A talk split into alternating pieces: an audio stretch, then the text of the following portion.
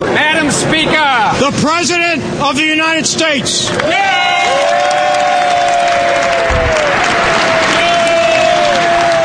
Adam Curry, John C. Dvorak. It's January 28, 2010. Time for your Gitmo Nation Media Assassination Episode 169er. This is No Agenda. Exposing the boils on the ass of America and coming to you live from the Minimum Security Containment Cell Crackpot Command Center in Gitmo Nation, West San Francisco, California.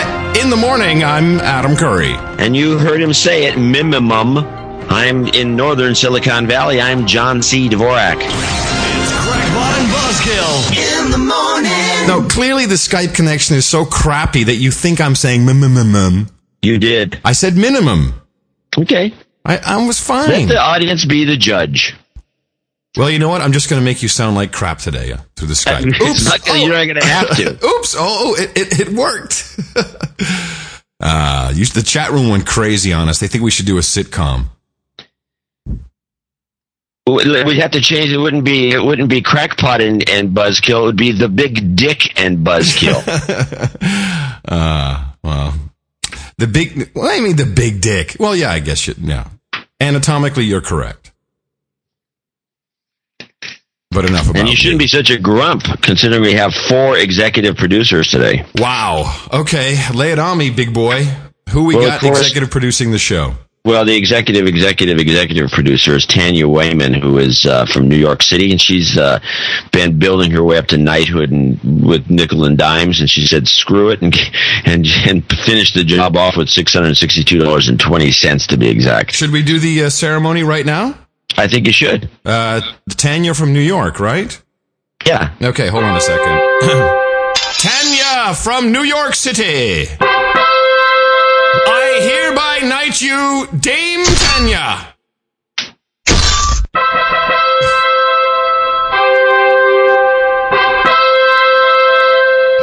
I hope I didn't hurt her. That sounds like you chopped her head off. no, no, that's only on the shoulders. It's okay. You can stand up, Tanya. Jeez. Uh, that's cool. Well, welcome to uh, damedom or knighthood, whichever uh, we call it, and uh, the, the first to receive the official knighthood ceremony. I might Yeah, say. we got. Yeah, that took you a while, huh?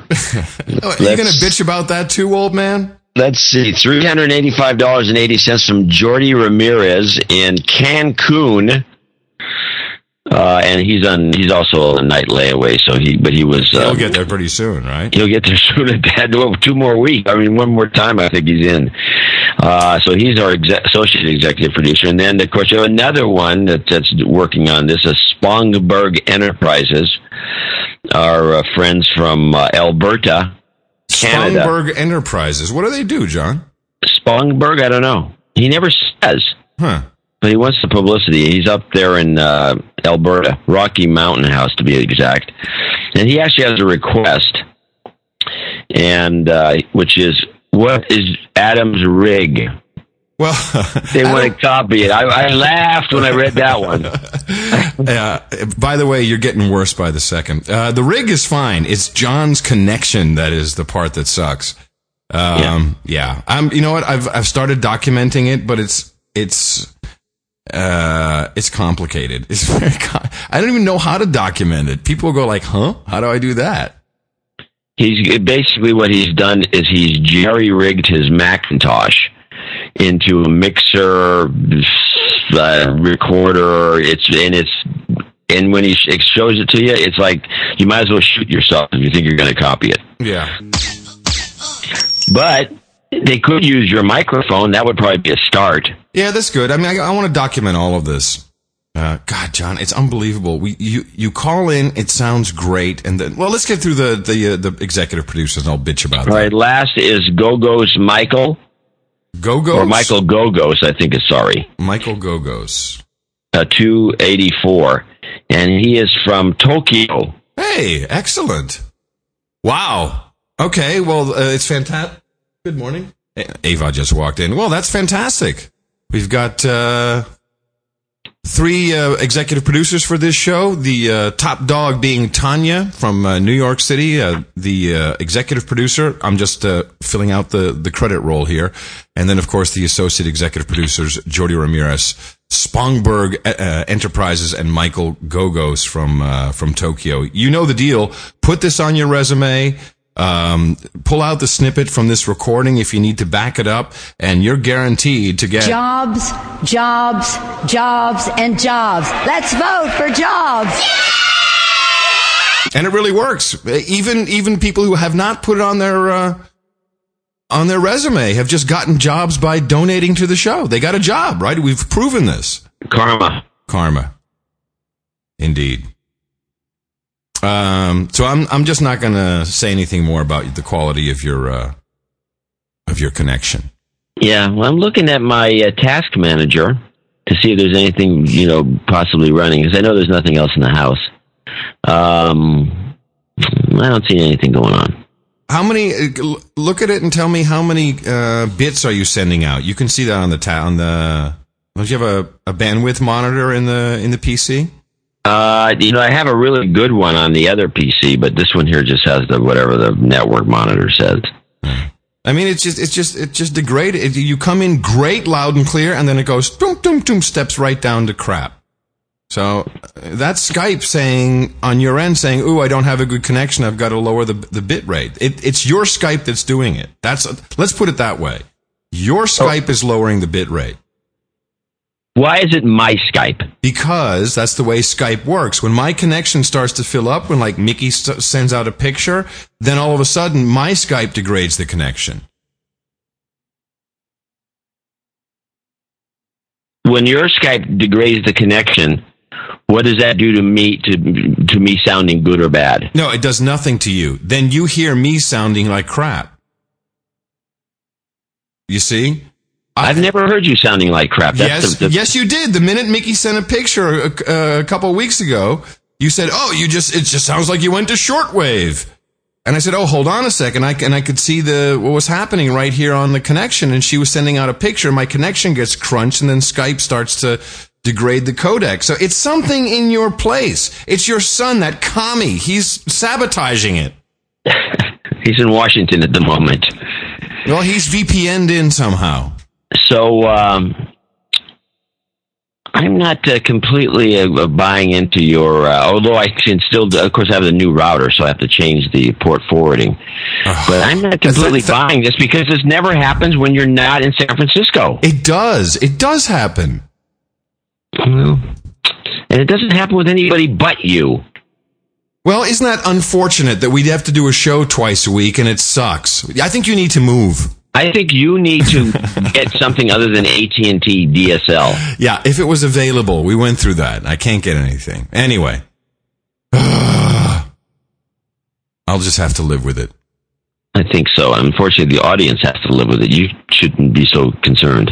Well, it's hard to hear you sometimes. I wonder what this thing here, there's this interesting little program called iPod Service. Uh, that listens to uh, to your USB, and if you connect an iPod, then it fires up your iTunes.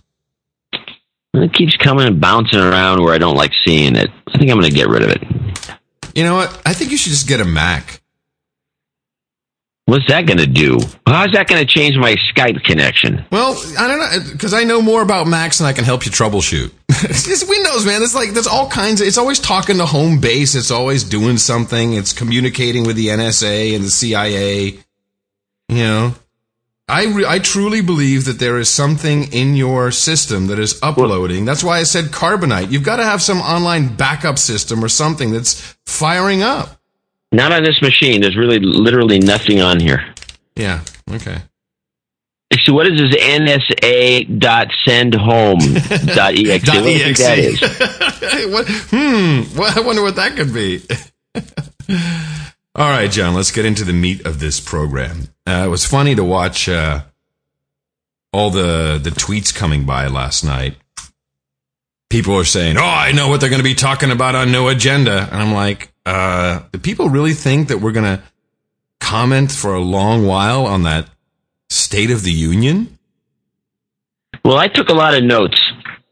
Okay, why don't you lay in with the notes and I'll comment back. We have no sound clips from it. I don't. I don't think you have any notes. No, well, either. there's no reason to take sound clips from it. Exactly. I got sound clips, but I don't have sound clips from that. Okay. That would be dull. The, yeah. the, the speech was dull enough. Yeah. By the there way, was something but, funny but, though that happened on Hannity.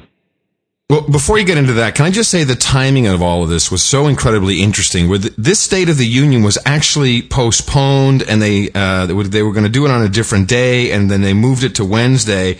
And I'm pretty sure that we can, without a doubt, speak of the The distraction of the week. Hey, on no agenda. seeing as uh, Wednesday was not only uh, the announcement of the uh, the iPad, which these you know these guys know that uh, so many people on the internet are going to be preoccupied with the uh, with the iPad that they won't have time to be th- be preparing and thinking about the State of the Union. But also, it was the uh, um, the testimony and grilling of the financial division of the government, including uh, little Timmy Geithner, uh, Hank Paulson, about this uh, scandal uh, revolving around uh, AIG and the backdoor bailout. And I'm pr- I'm pretty convinced that was timed specifically to cover that up. Do you have some clips from that. Uh, yeah, I do. But let's get into the State of the Union first. Well, before we get too deep into it, you notice this is all done with pool cameras, so everybody was shooting, you know, was sharing the uh, images. Did you watch the whole thing and and you saw that one shot? It was only done once that I can remember, or that I saw of the overhead shot that was straight. It appeared to be coming from the the, the dome itself. No, I, I didn't. In fact, I was watching C-SPAN and I was kind of disappointed later when I switched over uh, to look at some of the post-game analysis. Uh, you know, and then of course you get all the uh, all the networks are in HD. I mean, C-SPAN. It's like they're shooting it with a flip cam. I don't I don't know what kind of what kind of cameras they got. I mean, yeah, maybe it's a pool cam, but dude, it was horrible. And and I don't think it was all the same cameras. I don't think it was all one pool. Well, there may have been two pools, but the pool I was watching, which was CB, which is one used by CBS, they were, which was in great, great quality. You could see everybody yawning, and they had a lot of nice shots of the audience. Well, I did and notice. they caught a lot of interesting things, like what were the, the all the military generals doing in front there, and I and they never clapped, they never got up, they never got down. You know, this particular event is is probably ninety percent of the exercise most of these people get on a year by year basis. well, They're Yeah. up, they're down, they're up, they're down. Well, they're I, up, they're I, I saw the, the Republicans were sitting down most of the time. They weren't getting up a hell of a lot. No, they got up once or twice, but it was rare. But the but the generals never got up except when Obama brought up the VA. Yeah. They got up. So Yeah. I, the whole time I'm thinking these guys are never going to get up because I guess they're not supposed to. But they did. Well, here, uh, is it possible? Do they, now they must release this script before the president gets up and, and and and delivers it, and I'll tell you why. No, no, that this is already a well known fact. Hannity had it posted on his website the night before. Oh, okay, good. Because I started getting CNBC uh, iPhone app alerts about um uh, was one what one of the policies that Obama uh, was uh, announced. You know, was like the maybe the freeze, but it was it was it was something. It came like ten minutes before he said it in the speech. I got the alert. I'm like, huh? I, I, he hasn't even talked about this yet. It was kind of weird. And by the way, you know what? You know what this show is missing because it is a show. It's missing Ryan Seacrest on the red carpet as everyone's coming in. That would be great. Hey, and what are you? What is this fine yellow outfit you have on? What was up with that? All these ye- women in yellow. This is The new. yellow and red for the women. The guys all wore either dark navy. A couple guy old farts had gray suits on from Brooks Brothers, and all the ties were the Brooks same looking ties, and all the shirts were either blue or white. There was no variation other than that. It was it was ludicrous. Although I must say, and uh, producer listener Chris pointed this out, uh, Biden's tie matched Pelosi's suit. They coordinated. Biden's tie was kind of a blue tie with stripes going in the opposite direction of Obama's red tie. Correct. Yeah. That, that that that by the way is a mind control trick. I think so. And Yeah. Pelosi, she was wearing about 25 grand in pearls. Those things were bigger than my testicles. They were They're amazing. huge black and white pearls. she, she was wearing seal testicles around her neck. It was outrageous. And and she had a very sedate kind of a purplish whatever the hell she was wearing as It opposed to all the women It- in the audience. Yeah. But They it were was all wearing red or yellow. It was coordinated though. I mean, they they had totally. Uh, what do you? You know, I'm sure Pelosi called up Jill. Jill, um, What's he going to wear? Uh, she probably did. Yeah, of course Somebody's did. coordinating this these outfits. Yeah. So here's the one that cracked me up in the whole speech. The funniest thing. By the way, that overhead shot that you didn't get to see is unbelievable. Straight down on the whole thing with a super wide angle fisheye lens. Oh wow. It's astonishing. They only showed it once. I don't- They're maybe not supposed to show it at all. I don't know. It was screwy looking. Is it just my imagination, or it, does the president doesn't he usually come through the side door and he came down the middle of the aisle this time? Or Uh, oh, you know that's funny. I think he's done both. okay, because he because you know Mickey's like, oh, he's going to come down the middle of the aisle. I'm like, no, he always comes through the side door. And there he was. He came right down uh, the middle. You know, it, it was totally like the Oscars. We were just missing Ryan Seacrest. That's all. And the So here's the here's the the funniest moment. Uh, besides the guys getting up and down and up and down. So he turns to Michelle, yeah. and and you have to kind of deconstruct this if you want to really appreciate it. It's pretty apparent if you if you've been following this first year that if Michelle is allowed, Michelle Obama is allowed to go her in her own direction with her own jet flying all over the world, pigging out, she's going to be the size of a house in did about you, a year. Did you see the dress that she was wearing? yeah. You know, th- th- every woman knows that she has to wear these big dresses to hide her enormous ass. So Obama's assigned her the job of being in charge in charge of some childhood obesity program. I know it's hilarious. Like, She was giving him the stink eye over this. oh yeah, oh yeah, and and she actually told everyone to sit down. To sit down. It's not Yeah. funny. Bastard. she gave him, and he laughed about it, but she gave him a glare that was there was enough to you know d- dissolve a block of ice oh, yeah. instantly. Oh, yeah. Because obviously, what he what he's done, he says, okay, if you're going to be in charge of childhood obesity, you're you're not going to be able to go out as a big fat woman. you got to get rid of that butt, baby. but then she, but I can hear the conversation go, oh yeah, did you see that Hemby, Peggy Hamburger who's in charge of the FDA? Now that's fat. and by the way, whew, and not, not that I, I, you know, people can't help being fat, I guess. No, eh, but but you can help from flying around and, and going from place to place and chowing down constantly. I mean, you know, and, and you can if you have to, you know, main, you know, actors and actresses that are naturally fat, they can they can control their weight pretty well because they got a role to play, and so so Obama's uh, Yeah. Michelle Obama has now got a role to play. Yeah, take some more classes. Come on, that's what we hired you guys for. To act. Act like it already. All right. We- Another thing was weird was uh, was Pelosi. Two things were going on behind Obama. One, especially at the beginning, you you think that uh, O'Biden was uh, what, you, ever see that little monkey that has the cymbals and you wind it up and it, and it just ching, ching, ching, ching. Yeah. That's what Biden was looking like. Yeah. And uh, and Pelosi would have these these these crazy smiles like a like a psychopath that would just crop up every so often. And and you could and the shot that I had on C-SPAN, you could just see her her mouth and the tip of her nose in the background the whole time, which is a horrible shot. And you could see she go yeet, yeet, It's like that big. It's like faker than Hollywood fake. The smile. That, I mean, and, and also I do understand you're really self conscious when you're up there. You know, like oh, people are looking at me the whole time. But yeah, uh, that smile is pretty crazy. We had um, producer Kevin did a little tally for us because there were some changes in the script writing. Um, uh, we did not get a single. Um, let me be clear.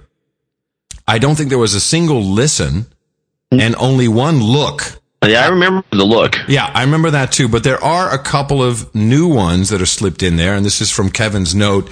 Uh, it seems like now and still, followed by a pause, has taken over. Now, still.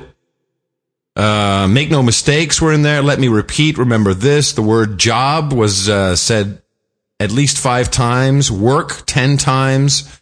Uh, a few of the job and works were not in context. Uh, in total, the word jobs, he, uh, Kevin says 20 times. And after the end, uh, this is interesting, the, the timing of it, because, you know, for people who've never seen a State of the Union, it's, it's kind of weird because, you know, Mickey, who's never, I think, never seen one, is like, what are they doing? It's like, one, why do they keep clapping and standing up and sitting down and clapping? You think it's high mass at the Catholic Church? Yeah, a waste of time. And uh, so after they announced the president, it took four minutes until Pelosi uh, introduced Obama, followed by another 50 seconds of applause. 75 minutes total time from the time Obama walked into the room until the speech was over. In that time, 24 minutes of applause, uh, followed by one minute applause after the speech ended, which was short, I, th- I felt, and lackluster. Um, yeah, in general, uh, I, I thought the uh, the applaud there was less hooting and hollering, and of course it was supposed to be kind of solemn, I guess, because uh, every, everybody's State hurting. of the Union. everybody's hurting. So, uh, did he say that he wants the troops out by the end of August of You this year? and, and and this is what got me. I even had you know Nick, who uh, works over at Mevio, who who was listening, who, who is kind of waking up to the you know the guy's like thirty. He's kind of waking up. He's like, hey, wait a minute, there's something going on in the world. Is this what you guys talk about? So he texts me. He's like, oh, you got to admit that was a pretty good speech. You know, for people who can't really see through it, and and if you don't know the background, yeah, it sounds great when he says, "Oh, I'm going to get the troops out. I'm going to get the troops out by uh, the." No, actually, he said the combat troops will be out by August, and by the end of his term, that's four years, all troops will be out. You can take that to the bank. So of course we know the lie behind that is that this was going to be the first thing he was going to fix and uh, take everybody out, and the subtlety between combat troops and troops, and then how about contractors? That's not you know he should say I'm going to get Blackwater out. Then I'd be I'd be standing up and applauding if he said that. And then there was the gays in the military. It's like, what's up with another another empty, vapid promise? It's like he keeps promising stuff. I noticed that the generals didn't stand up and clap for that one. No, they were they were like, what? What? What? He- hey, wait, that wasn't in the script. He didn't say that. And also, they caught apparently CBS or one of the stations caught the Supreme Court Judge Alioto Yeah. uh, when Obama's bitching about the fact that they passed this. You know, they they had a decision based on how much money corporations can spend on campaigns. They're leaning over and saying that's bullshit. Yeah. Oh, really? He said that's bullshit. Well, he said, you know, he said it's not true or something. They caught him shaking his head and talking to the justice next to him that as though Obama's full of crap. Oh no, that's funny. I didn't catch that. Oh no, I did. I, they they had a shot of them on uh, uh, on C-SPAN when he uh, when he called him out, but um, I I didn't see any of that. I was actually looking uh, for some reason. This link broke. Who's the the crazy Democrat? The one in Florida? Yeah, who, what's his what's his name again? I don't remember. I can never remember that guy's name. Uh, well, he, yeah, hold on, I've got it here. He's come out with, uh, with a bill. Oh, this is crazy. This Thomas thing, it's like this guy's bill has changed locations on thomas.gov four times. And now it doesn't exist. Okay, I thought it was Bill 4, HR 4431. That's what I wrote in my show notes, where he's proposing a 500% tax on corporations who want to spend money on, uh, on media campaigns for um, uh, elected officials. Hmm. Of course, it'll go nowhere. It's total grandstanding, but the idea is kind of funny. I can't. I don't understand why. Uh, why I can't find it. Oh, here it is. Okay. Uh, HR 4431 to amend the Internal Revenue Code of 1986 to impose a 500% excise tax on corporate contributions to political committees and on corporate expenditures on political advocacy campaigns. Grayson, Alan Grayson from Florida. Yeah, Grayson, that's his name. Yeah, you'll find that in the show notes at noagendashow.com. Funny. I like it, but you know, useless. No, co- no co-sponsors. Hey, you don't, you don't say. Boy, that thing went away quick, huh? This is like, you know, you know the media's not going to talk about that. I got to explain that to everybody. How come no one talks about this? Well, because who's the beneficiary of all that money? It's the media. Of course they're not going to talk about it. Of course not. I wouldn't. No. In fact, if we had sponsors, we wouldn't be talking about it. We should mention that. Yeah. Um. So yeah, uh, it was just a, a you know, it was a speech, right? So here's another one I should mention. If people want to deconstruct this stuff, they should take a, you know, take, the, the, the Republicans are trying to get this right, but it's like so obvious when you watch it. If anybody just actually thinks about it. So they had this guy, Bob McDonnell from Virginia, the governor of Virginia, you know, doing kind of a slipshod response. Uh, at least he wasn't Bobby Jindal, who basically screwed his, any chances of ever becoming this a is the presidential. uh, yeah, this is the Republican response to the State Yeah, of the, the. Republican response. So they had it in the uh, the state house of Virginia, which you know is kind of a cool looking place. But the thing was rigged in such a way that he's standing there at the podium, and behind him are four people uh, there's one on the upper left, upper right, lower left, lower right, and it was just like so staged. It was worse than it. I mean, it was so obvious. They had on the upper left was a was a black woman. On the upper right was a, some vague Asian looking guy. Oh, did they have a gay what, guy? They had to have a, a, gay guy in there. Hopefully, he may have been gay. Oh, and, then in the lower, he he may have been a dual purpose. And then on the lower left, he get he gets paid. Uh, uh, twice scale because he's a dual actor. Scale. And the lower left was some military guy in his uniform, bald, and he could have been gay too, for all I know. And then on the lower right, that was the lower left, and the lower right was some hot chick that was nodding constantly. Who was the hot chick then? I don't know. It's just some girl. She's really attractive. Cool. And she's sitting there nodding at everything this guy says. Oh, I love it. I love the it. whole thing. You can't. You couldn't watch it that much without looking at these four goofballs. Right. And of course, nothing was actually said. No, he didn't say anything. I don't. There were, I could. All I, the only notes I made was they do have a website called solutions.gop.gov. So oh, I think solutions, solutions. What are they? An IT firm now? That's what it sounds like. I've got solutions. All right. So meanwhile, all this was covering up a whole bunch of other stuff, and uh, I sat through a lot of C-SPAN over the past two days. Actually, I have to go back um, a, actually a week in time for something that uh, I caught. That a couple other pe- people caught this on some of the in some of the circles that I travel. Remember they uh, they had the whole slew up there. They had Napolitano. They had um, Leiter. He's the guy that went on uh, his ski vacation uh, after the crotch bomber uh, was caught and uh, one other jabroni was up there. So you know they were talking about you know how can this get guy how can this, how could this guy get through? What's happening? What's wrong with our airport security? All the impetus, of course, to the introduction of uh, backscatter and millimeter wave body scanners. And this Leiter says something really interesting about the watch list. This is not the no fly list, but about the watch list. And uh, I missed it actually, and I watched this thing live, and I kind of missed what he said. And I'd just like to play that before we get into some of the financial stuff. Uh, you ready for that?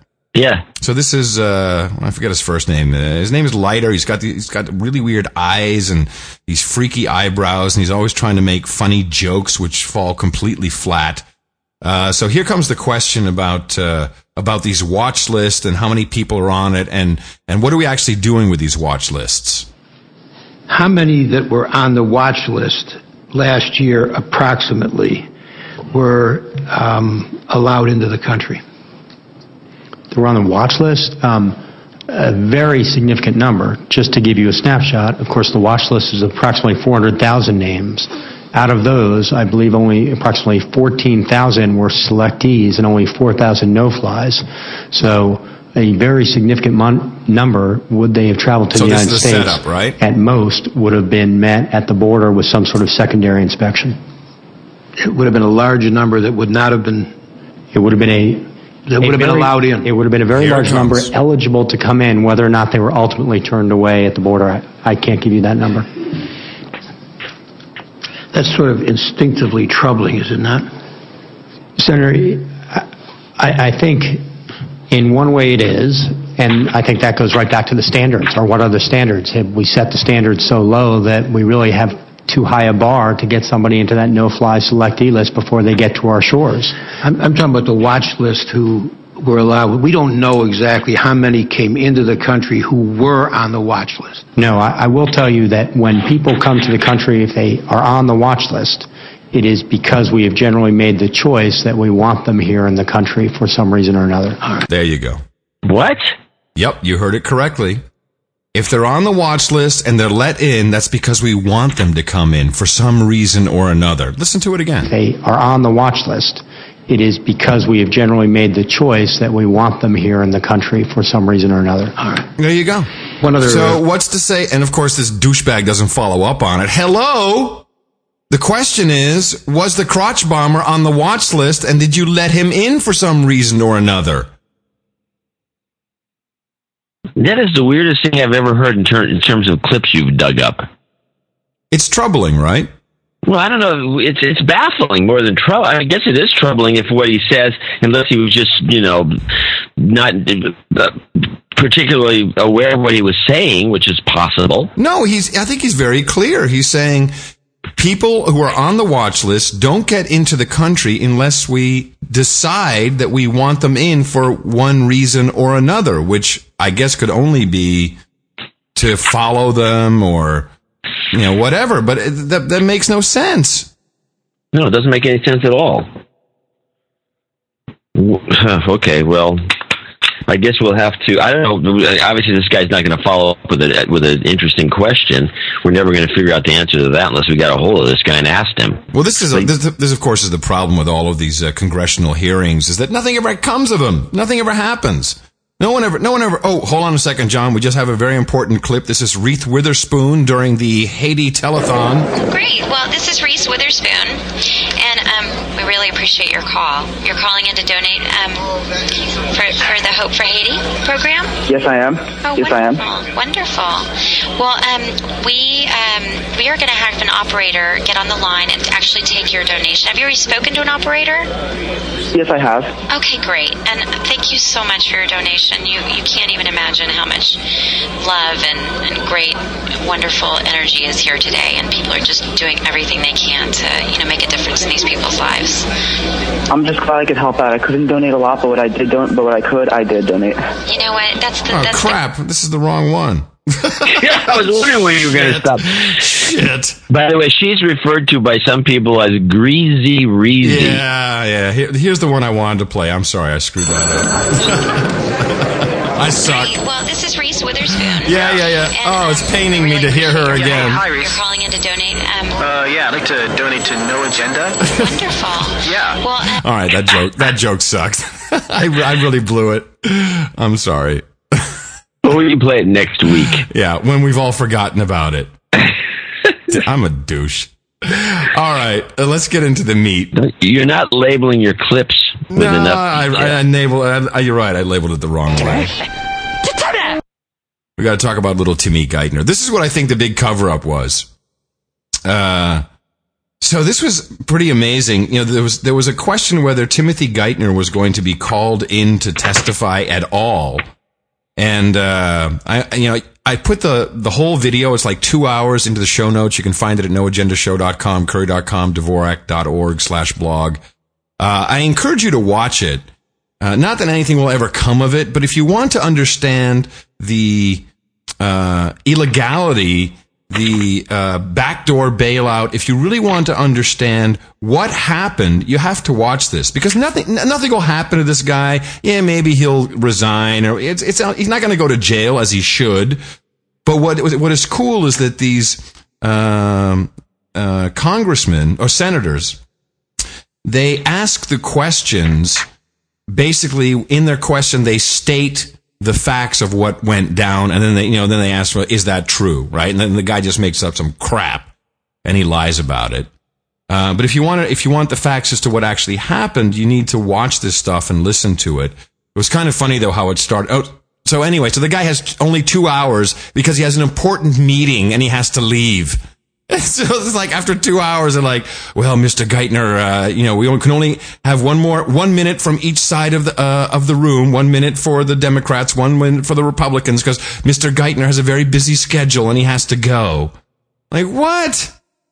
Water, water, waterboard this turd. So here he is after getting sworn in. Chairman Towns, Ranking Member Issa, members of the committee, thank you for the opportunity to testify before you today. I welcome the committee's attention to this issue, and we will continue to work closely with this committee, with all other oversight bodies. Mr. Secretary, pull the mic just a little closer. We're having a little trouble. I'm. I'm almost eating it. I know. How's that? How's that? I thought that was pretty funny. He's almost eating it. I'm it. almost Yeah. eating it. and, and then we get uh, Issa, and Issa asks him a question. And uh, it, it's very clear that Issa listens to No Agenda. Not only Issa, but Timmy Geithner's kids listen to No Agenda. And I have proof right here in the following soundbite. Okay, now it's easier to read on the screen. Where are you on the AIG counterparty disclosure issue. Okay, let me. I, I got to set this up. So, Issa is showing an email where a day before the news breaks, Geithner sends an email to uh, the to his repl- quote replacement at the New York Federal Reserve and says, "Hey man, where are we on this issue? What are we going to do?" You're basically like, "Shit, what are we going to do about it?" Yeah, it's easier to read on the screen. Where are you on the AIG counterparty disclosure issue? Long after you left, you made this email. What was it about, and what was the answer? Well, Congressman, as you know, this question of disclosure was the subject of huge amount of controversy, and most people. You think? yeah, uh, uh, that's what my son says, and I agree with you. I love it. You think? you think? Yeah. Anyway, the uh, the person who really uh, nailed Geithner, and I, I, I got tons of clips. I don't even think we should play them all because they're they're all a bit long. But uh, the one who really pegged him was uh, Kaptur, Nancy Kaptur, and she's she's been she's amazing. She's a Democrat, I think, by the way. And um, by the way, the Democrats equally as harsh on little Timmy Geithner, so there's definitely some plan to to get him out, and probably Paul Volcker is going to take over or something like that. Uh, but she basically just kept making the connections between Tim Geithner and Goldman Sachs, and it was just embarrassing.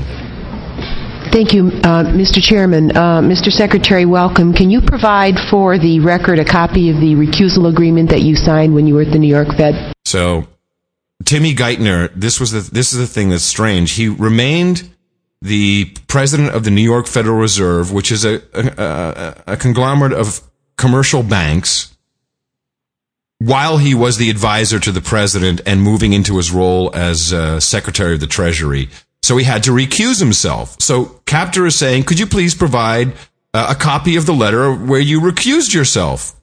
The definition of recusal, John? Oh, that means you've extracted yourself from a situation that would be a conflict of interest. Uh, I did not sign a recusal agreement. I withdrew from day-to-day management operations policies of the New York Fed, and my colleagues, both in Washington and in, and in New York, can attest to that. So there was no formal agreement? No, as I said in my testimony, what I did is I withdrew from, and this was very important to do. I mean, how how weird is that? The guy recuses himself, but he doesn't do it officially. Well, what he's claiming is that he quit, so what difference does it make? Well, but you, you, you kind of got to make that. He didn't. He didn't quit. He was basically straddling. He was in both places at the same time. He was still the president of the, the, the New York Federal Reserve Board, but he didn't actually recuse himself. If you recuse yourself, you do that with a letter. How hard can it be? Again, no precedent for this. A sitting president of New York Fed being nominated to be Secretary of the Treasury. And I withdrew from, after carefully consulting my colleagues, from involvement in monetary policy decisions. I did not go to the FOMC meeting in December, and I withdrew from all decisions about these individual cases involving the financial system and from day-to-day management. And that was Thank you. the right thing to do at that time. Thank you uh, for clarifying that.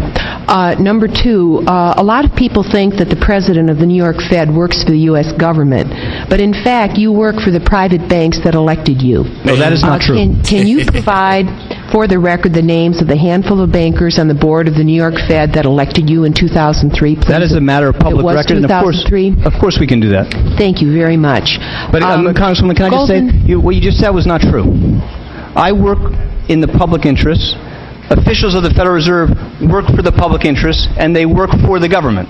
But the people don't elect you. The, the heads of the feds around the country don't elect you. It's the individuals who sit on the board of the New York Fed that elect you. Is that correct? It's, it's slightly more complicated than that. The, what the, hey, sh- you don't know how it works. It's it's different. It's very complicated. This is not for American people to understand. This is very it's complicated.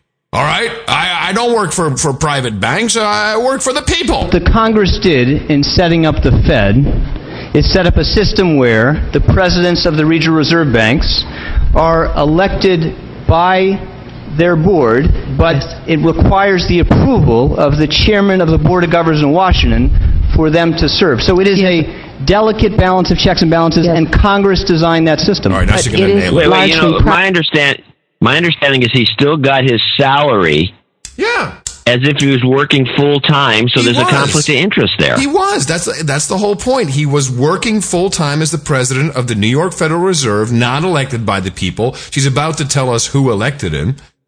And he was receiving his salary, and of course, we know that he's very poor at paying taxes. Um, and at the same time, he was nominated to be the treasury or the secretary, and then this bailout has to happen. So he's in both places at once. He is the black widow, the spider in the middle. private banks that elected you, and I would like you to provide that for the record, please. Oh, And absolutely. can It's a tell matter you of the public Cleveland record. Fed is not equal to the New York Fed, so I'm very interested in your answer to the record. Uh, number three, uh, Goldman Sachs was the largest domestic recipient of funds in this AIG counterparty arrangement. Let me ask you, now as Treasury Secretary, your Chief of Staff is the gatekeeper for access to you. Could you please provide his name? His name is Mark Patterson. Thank you. And um, for whom did he work before you selected him as your chief of staff? He worked for the president's transition team. Uh, no, before that. Which Wall Street firm did and he work for? before that, again, this is a matter of public record, and you know you know the answer to this question. What he worked it? for Goldman Sachs. But Thank you very Mark much. Yeah, you answered no, my I- question, no, Mr. but Secretary. Now, let me say this. Mark, the AIG tra- He, he was uh, for they worked for the president's transition team. I mean, how obvious is it? He's trying to hide this. he was he was selling candy bars with the Girl Scouts yeah, that Saturday. Girl Scout cookies. transaction. doing you is- have answered the question. No, what You've you're doing is- answered the Shut up. Timmy. Timmy. Thank you. The AIG transaction was disturbing to many observers. Why did our government not require the bank creditors to take the lead and bear some of the cost in any plan to stabilize a Anyway, she goes on, um, and you can you can see you've got to see this video if you care at all about what's going on in the world. You've got to see this. He made hundreds. She has the phone records, hundreds of calls to Paulson, who of course we know is ex Goldman Sachs, and um, and I'll just give you uh, to, to finish this up, uh, Dennis Kucinich. I'll give you his lead-in question. We don't even have to listen to the answer because Kucinich basically tells you what happened right here in his question. Uh, Mr. Geithner, the New York Fed agreed to Goldman Sachs' demands for billions to, center, uh, to settle its counterparty claims with AIG, 100 cents on a dollar. But for more than a year before that, Goldman and AIG had been locked into a dispute over that money, and Goldman believed it would lose up to 2.5 billion if AIG defaulted. Did you know at the time that Goldman Sachs had concluded it would not receive 100 cents on a dollar from AIG in the event of default? So that's something I didn't realize that um, that they were in a basically in a court case over this money, and of course, um, Kucinich goes on to to state that hey, look, you know these guys would have never have gotten hundred cents on the, on the dollar in a court case. At at best, it would have cost them tens of millions of dollars in, in court to sue them over it. So it would have cost them money. Therefore, there was no reason not to give them uh, less than hundred cents on the dollar. The, this whole thing stinks to high heaven. They should be throwing people in jail. That's the disturbing part. And at the end, regardless of who it is, except for uh, Kaptur, they all pretty much say, well, we really appreciate you coming here today and thank you for your service and blah, blah, blah, blah, blah. Except for uh, Mica. I think that's his name. He, uh, he really laid into him. So yeah, the whole thing, it's not just disturbing, it's fraud. Geithner's there perjuring himself as far as I'm concerned, lying because it's very clear what he did. He there was a backdoor bailout, 100 cents on the dollar, and we paid for it. He didn't act in our interest, and he was conflicted and didn't even write down on a piece of paper that he was conflicted. It was well known. They, you know, they, they, they should be. I'm telling you, they should waterboard the guy. Waterboard little Timmy. Waterboard Timmy. All right. You won't get Okay. this. I mean, you know, it's. I wish I wish they would make some time in uh, in mainstream media to actually analyze some of this stuff. It's not that hard. It just takes a little while to go through the clip and just actually listen to what the guy is saying. And you, you can see right. It, it's obvious he's lying. He's just lying, and nothing will happen. No, nothing will happen. Nothing will happen except that you know now Paul Volcker is uh, is being kind of pushed to the foreground. Who actually was, I think was a pretty good guy. And he was also head of the Federal Reserve uh, during. He was pre Greenspan. Yeah, pre Greenspan, right. And he, you know, so now he's going to take over, or something's going to happen here. Uh, but the but the way they hustled Timmy Geithner in and out after you know after two hours, like oh he's got a lunch date, he's got to leave now. It was just crap. I love that part. Sorry, but he's got to go to lunch. Yeah, got to go to lunch. We have no time. So anyway, they also had Bernanke on the uh, on the uh, dais t- taking abuse from everybody. Same thing. And they're going to probably put the guy back in. And he's just, he's as deep as in it Who, as Bernanke? anybody. You think they could put Bernanke back in? Yeah. Well, Obama wants to keep him. Oh, Yeah, you mean, oh, he's, uh, oh, I'm I sorry. like yeah, call yeah. him Bernanke. Bernanke. I like Bernanke better. Bernanke's better. I do agree. Let's just call him Bernanke. Yeah, Bernanke. That's much better. So Bernanke's, uh, yeah, Obama wants for some unknown reason. I mean, he's not even Obama's guy. Uh, you know, the my favorite thing is the Republicans love the guy, at least most of them do, and they, except not all of them, of course, the smart ones don't. And, um, and my still my favorite argument, which we had on the show some weeks ago, which is the guy says, "Well, since you screwed everything up, you know best how to fix it." Yeah. Kind of argument. That's what we so we should put him back in because he's incompetent. I thought that argument was the most interesting. Yeah, this it's just unbelievable that no one cares. We're all too uh, consumed by the iPad. That's really that's really what it's all about. Yep, products. Uh, this does uh, this does tie into uh, a very weird occurrence, uh, a typical case of two to the head uh, up there in Davos in Switzerland. As uh, Dr. Markus Reinhardt, longtime Swiss police uh, police commander, who was uh, in charge of security at the World Economic Forum, which I guess kicks off uh, in a week or two, right? Well, it might, but I know they're giving speeches now. There was just one the other day. By the guy, the prime minister of Greece, was moaning and groaning, saying that they're trying to set him up to be a fall guy. Oh yeah. Oh well, of course. I mean, Greece has been the fall guy for a whole bunch of stuff that's going on in the European Union. But um, so this lo- so this is a long a long term Swiss police commander. He uh, he literally and I have the reports here that this is what it slays me when I read it. An apparent suicide. He shot himself in the head twice. I kid you not. I kid you not. Just to make sure he was dead, he shot himself twice in the head with the gun in his left hand. And uh, I do have uh, information on what happened, and uh, I think this is uh, quite telling. So the World Economic Forum, this is where all the bankers basically get together and party.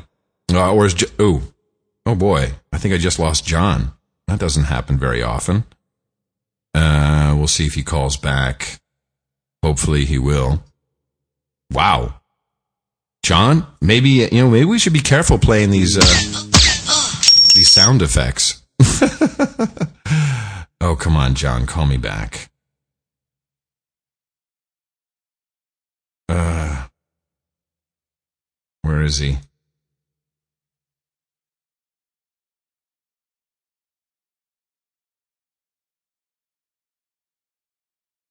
There he is. Hold on. Don't you find it peculiar? Yeah, no, wait a minute. Don't even say anything. Don't even don't even say anything. Ugh.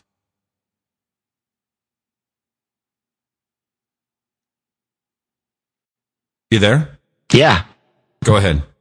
Don't you find it peculiar that we get disconnected on this particular discussion topic? Oh yeah. Oh yeah. I, uh, while you were gone, I'm I'm playing like the the two to the head sounds. Yeah, very peculiar. And I mean, we we could be disconnected at any point in the show. Yeah, but it has to happen on this very topic as I'm about to tell everybody what's going on. So yeah, it's pretty peculiar. Okay, you found out because I looked into this uh, this story about this guy getting you know shooting himself twice in the head, uh, which again, you know, that's almost like code now. It seems to me. Well, yeah, it's. The, I think they're. I think they're sending messages to us. I think they're making a joke. Hey, hey, let's fuck with those no agenda guys. Let's let's shoot them I don't twice. think anybody listens to this show. They'll go on for hours about it. Let's let's quick. Let's do them twice. Here, one more. Hey, Bruno, hit him one more time, man. That's funny. That's what they're doing. You know, there's there there's that possibility, and because I, you know, I, you know, if you're working with these some of these guys, a lot of them are are are, are they're jokers, and they like to pull stuff like that. But, of course uh, they do. I mean, that's why do you think that they're talking about you think in the Senate, dude? This show is making a difference. The Well, me- let's hope. You wait in the Senate within this year. Someone's going to say in the morning. In the morning. I guarantee you, someone's going to say it. Well, All right, so possible. let me just give you my uh, my theory here. This comes from my sources. So, um, so all the bankers are going to be in one place at the same time, and of course, if you follow my theory, which John, I think you subscribe to some of it, but probably not all, that uh, a lot of this uh, financial trouble that we're in is done on purpose. Yeah, there's a purposeful takedown of the economy, and it's for a, a, whole bunch of reasons, mainly to for people to enrich themselves. Uh, they're getting all the money now, and then when everything collapses, they're going to buy up your shit. They're going to buy your land, your farm, your house, your plane, your car, everything that you own. They're going to own with the money they stole in the first place, which was your money through bailouts. Just look at all the bonuses that are being handed out. So they come together and they have to, you know, this is basically what you would call John the drinking club where they all uh, are going to discuss how we're going to, you know, pull the final levers, which may involve Greece and a number of other countries. So this guy has to do security. And obviously, you know, there's a lot of security you got to put in place for, um, uh, for all these bankers. So he apparently, this, uh, Markus Reinhardt, you got to spell it with DT, otherwise you get some bodybuilder on Google, which is kind of Right, weird. right. that was for this guy. I got the bodybuilder. Yeah, I got the bodybuilder the first time too. Um, so he was setting up all new kinds of security, and he uh, had these hypersensitive listening devices. So you Oh. can, so you can actually hear a gun being cocked. You can, uh, you know, detect all kinds of, uh, you know, it's, it's highly tuned stuff. And he apparently overheard something about the real plan for the final collapse of the global banking system. And they found out about it. And that's why they had to, to do him. You know, it's like if it, it's a good it's a good storyline for a good Hollywood movie. Uh, uh, I think there was that movie, The International, or whatever it is, about the you know the cor- corrupt bankers. I mean, let's face it, there's a there is a corrupt uh, aspect to what's going on, you think? and I and I don't see this guy committing suicide. No, of So course some- not. He's, he's, something is wrong with this picture. He's been a commander of the Swiss police for years. The guy was 61, you know. It's like, if you're upset, how, how are you like 61 all of a sudden, oh, now I'm going to kill myself? You just don't do that when you get to that age, John.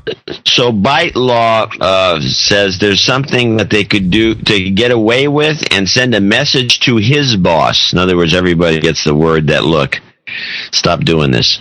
Well, yeah, stop, stop the. And of course, the code word is two. Two to the head. Committed suicide, but he shot himself in the head twice. That that is obvious code. Then of course that's it, right? That's like out of respect for the family, no further uh, details will be released. Okay. Right. And that probably give them a, a, pack, a pack of money. Did you um, find anything else on this particular topic?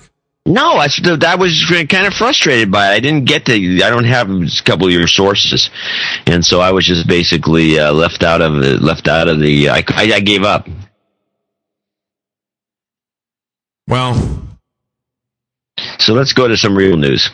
oh, oh, gee, it's about time. And now, back to real news. There's a couple of things I got here, but th th this isn't actually real news, but I guess it kind of qualifies as real. Actually, I got a couple of different things, but I was watching, looking for some some messages in, in a Law and Order show, especially the new ones that are produced by USA Network, which is the worst. They took the Law and Order Criminal Intent show and they gave it to these other bo- these guys who can't really do a very good job. So you know how you always talked about uh, if you just listen to the to the uh, instead of watch it, how bad the acting is. Yes, if, if you're not watching, you're only listening to the dialogue. That's when you really can hear how, uh, how So- atrocious so it is. I got this clip, and this is including Jeff Goldblum, who's a Hollywood actor that should do to do well. yeah.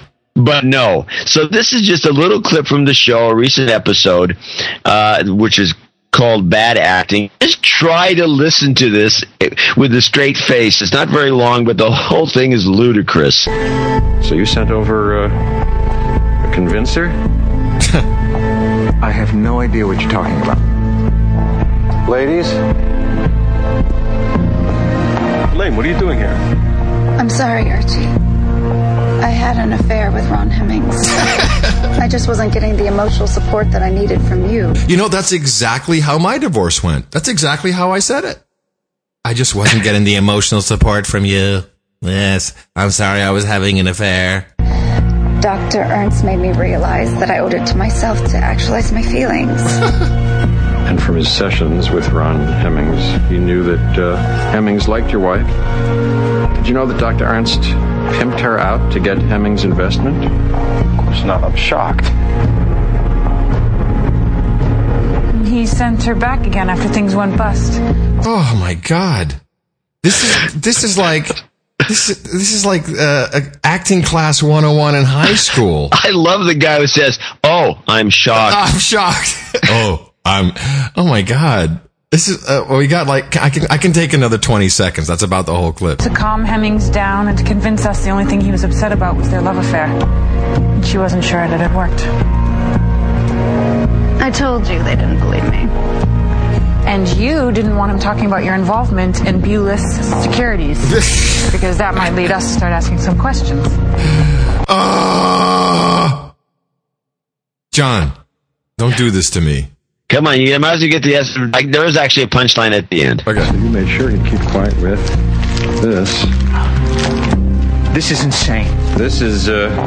Okay, that's it. This is this is insane. This is insane. Oh, I am shocked. I am. Well, shocked. you tried to kill him. Yes, N- yes, no, I did not. Hey, I mean, John. it's, it's so robotic. It's in, in the morning to you. in the mor- in the morning to you to Adam. Yes, good, John. Hey. I just So not, anyway. I'm just not getting the emotional support I need from you in our relationship, John, in the morning. Yes, I am shocked too. Now, okay, now I got some. This is closer to real news. We might as well just play this. It's it's the Super Bowl uh, clip. This is a big controversy. It's not quite taken off like everybody hoped it would, but they tried to make it take off.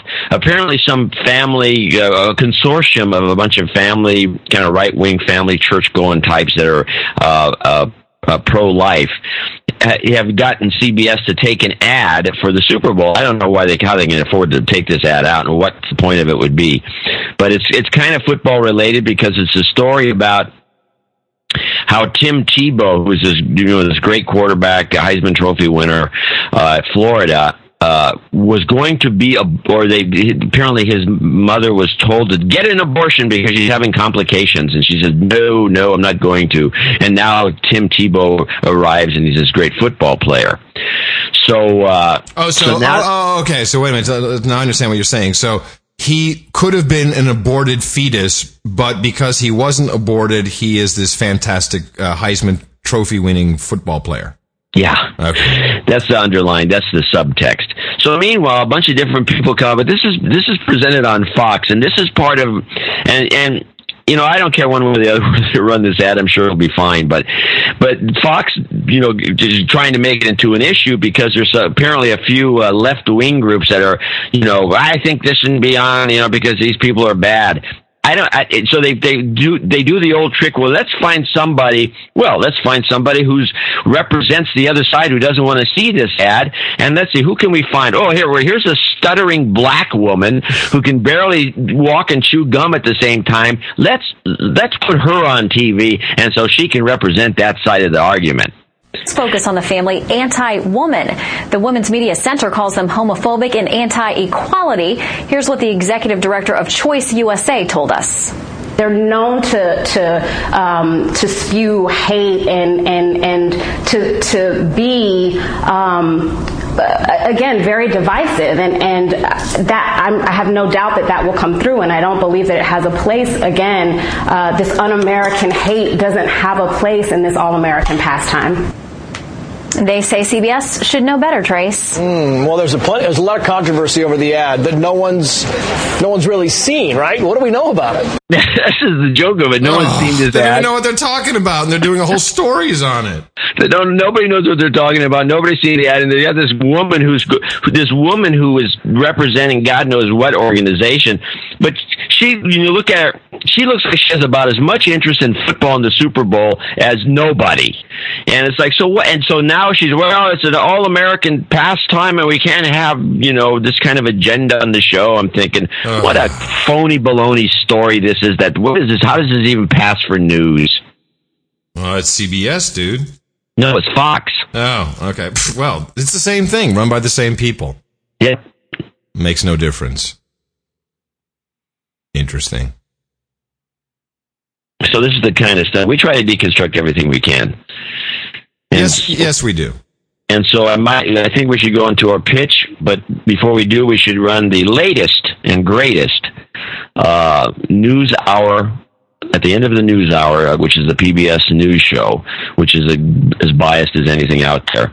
Uh, their unbiased credit roll at the end, where they tell you who's actually paying for this. Okay, so this is uh, PBS. This is uh, along with NPR, National Treasure. These are programs that are um, licensed to be broadcast uh, because they are um, done in the public interest, and they are underwritten. Although some would say it could be called advertising, sponsorship, call it whatever you want, according to the president herself. And this is the MacNeil uh, Lehrer News Hour. Well, it used to be MacNeil Lehrer. Now it's just Lehrer. Yeah, Okay. MacNeil's long what gone. happened? To, what happened to MacNeil? He retired. Oh, all right. He went, he retired. He's living on a Monsanto compound somewhere. He may be dead. here's the uh, here's the credit roll. Major funding for the PBS NewsHour has been provided by What the world needs now is energy. The energy to get the economy humming again. The energy to tackle challenges like climate change. What if that energy came from an energy company? Every day, Chevron invests $62 million in people, in ideas, seeking, teaching, building, fueling growth around the world to move us all ahead. This is the power of human energy. Chevron. Bank of America, committed to helping the nation's economic recovery. Pacific Life, the power to help you succeed. BNSF Railway. Grant Thornton. The accountants. And by Toyota. and by the Alfred P. Sloan Foundation, oh. supporting science, technology, and improved economic performance and financial literacy in the 21st century. And with the ongoing support of these institutions and foundations. And This program was made possible by the Corporation for Public Broadcasting oh. and by contributions to your PBS station from viewers like you. Thank you. And don't forget your tasty GM snacks on the way out of the theater, people.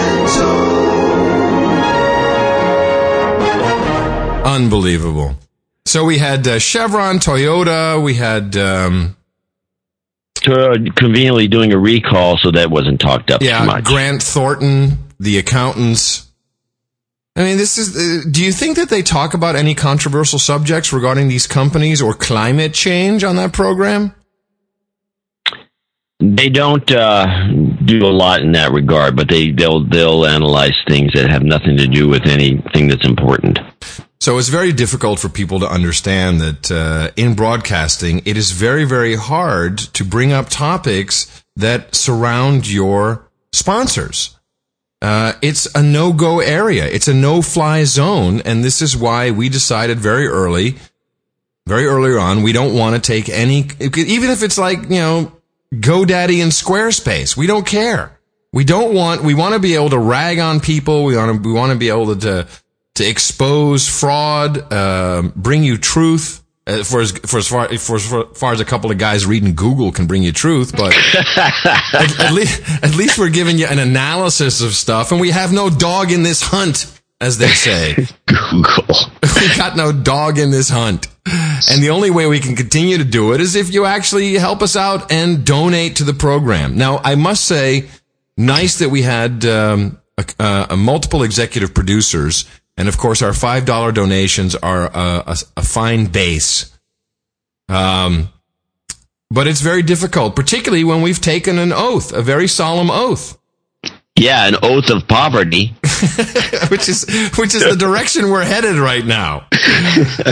Who do we? Uh, wait a minute. I have a I have a, I have a couple of uh, shout outs I got to do real quick because uh, sometimes you get a little confused. Uh, Jeffrey Lanches uh, listens to us every single uh, time we have a, a, show on this massive commute in Gitmo Nation lowlands. He's having a rough time right now, but I know he's uh, he's gearing up to be a future knight. And uh, apparently, Claudia sent us a note that she sent us fifty bucks for uh, to have her husband's name mentioned for his fortieth birthday. Kendall George from Norman, Norman, Oklahoma but we mentioned Claudia last week. Uh, yeah, no kidding. And uh, whenever we've got a female on the on the donation list, it gets highlighted. But it was actually for uh, a happy birthday wish for uh, Kendall George. So uh, belated. Yeah, belated. Sorry well, we made that. that mistake a few times. Yes. Well, you have. Well, so uh, anyway, I want to reiterate our uh, Michael Gogo, Spongberg Enterprises, uh, Jordi Ramirez, and Tanya Wayman, our new knight. And then we have some, uh, some, we didn't actually have a lot of donations this week, but we did have a few, uh, 50, in the $50 arena, which, uh, and I'll just name them off. this is between, we have DUI Help, Barry Wilson, and OKC Defensive Tactics who are on a night program, but I thought I'd mention them again. Mark Iacono in New York City, Brian Curry of Quesnel, I think Q U E S N E L, British Columbia. Guy Brown of North Sydney, New South Wales, and he wanted to donate ever since the squirrel episode, which wow. was our best. Which I thought was the low, the lowest of all lows of our uh, of our series. And you thought was the best? He thought was the best? He thought it was the best, and of course it got my wife into trouble. Yeah, with yeah. me. Well, there was also the squirrel that ran under the car.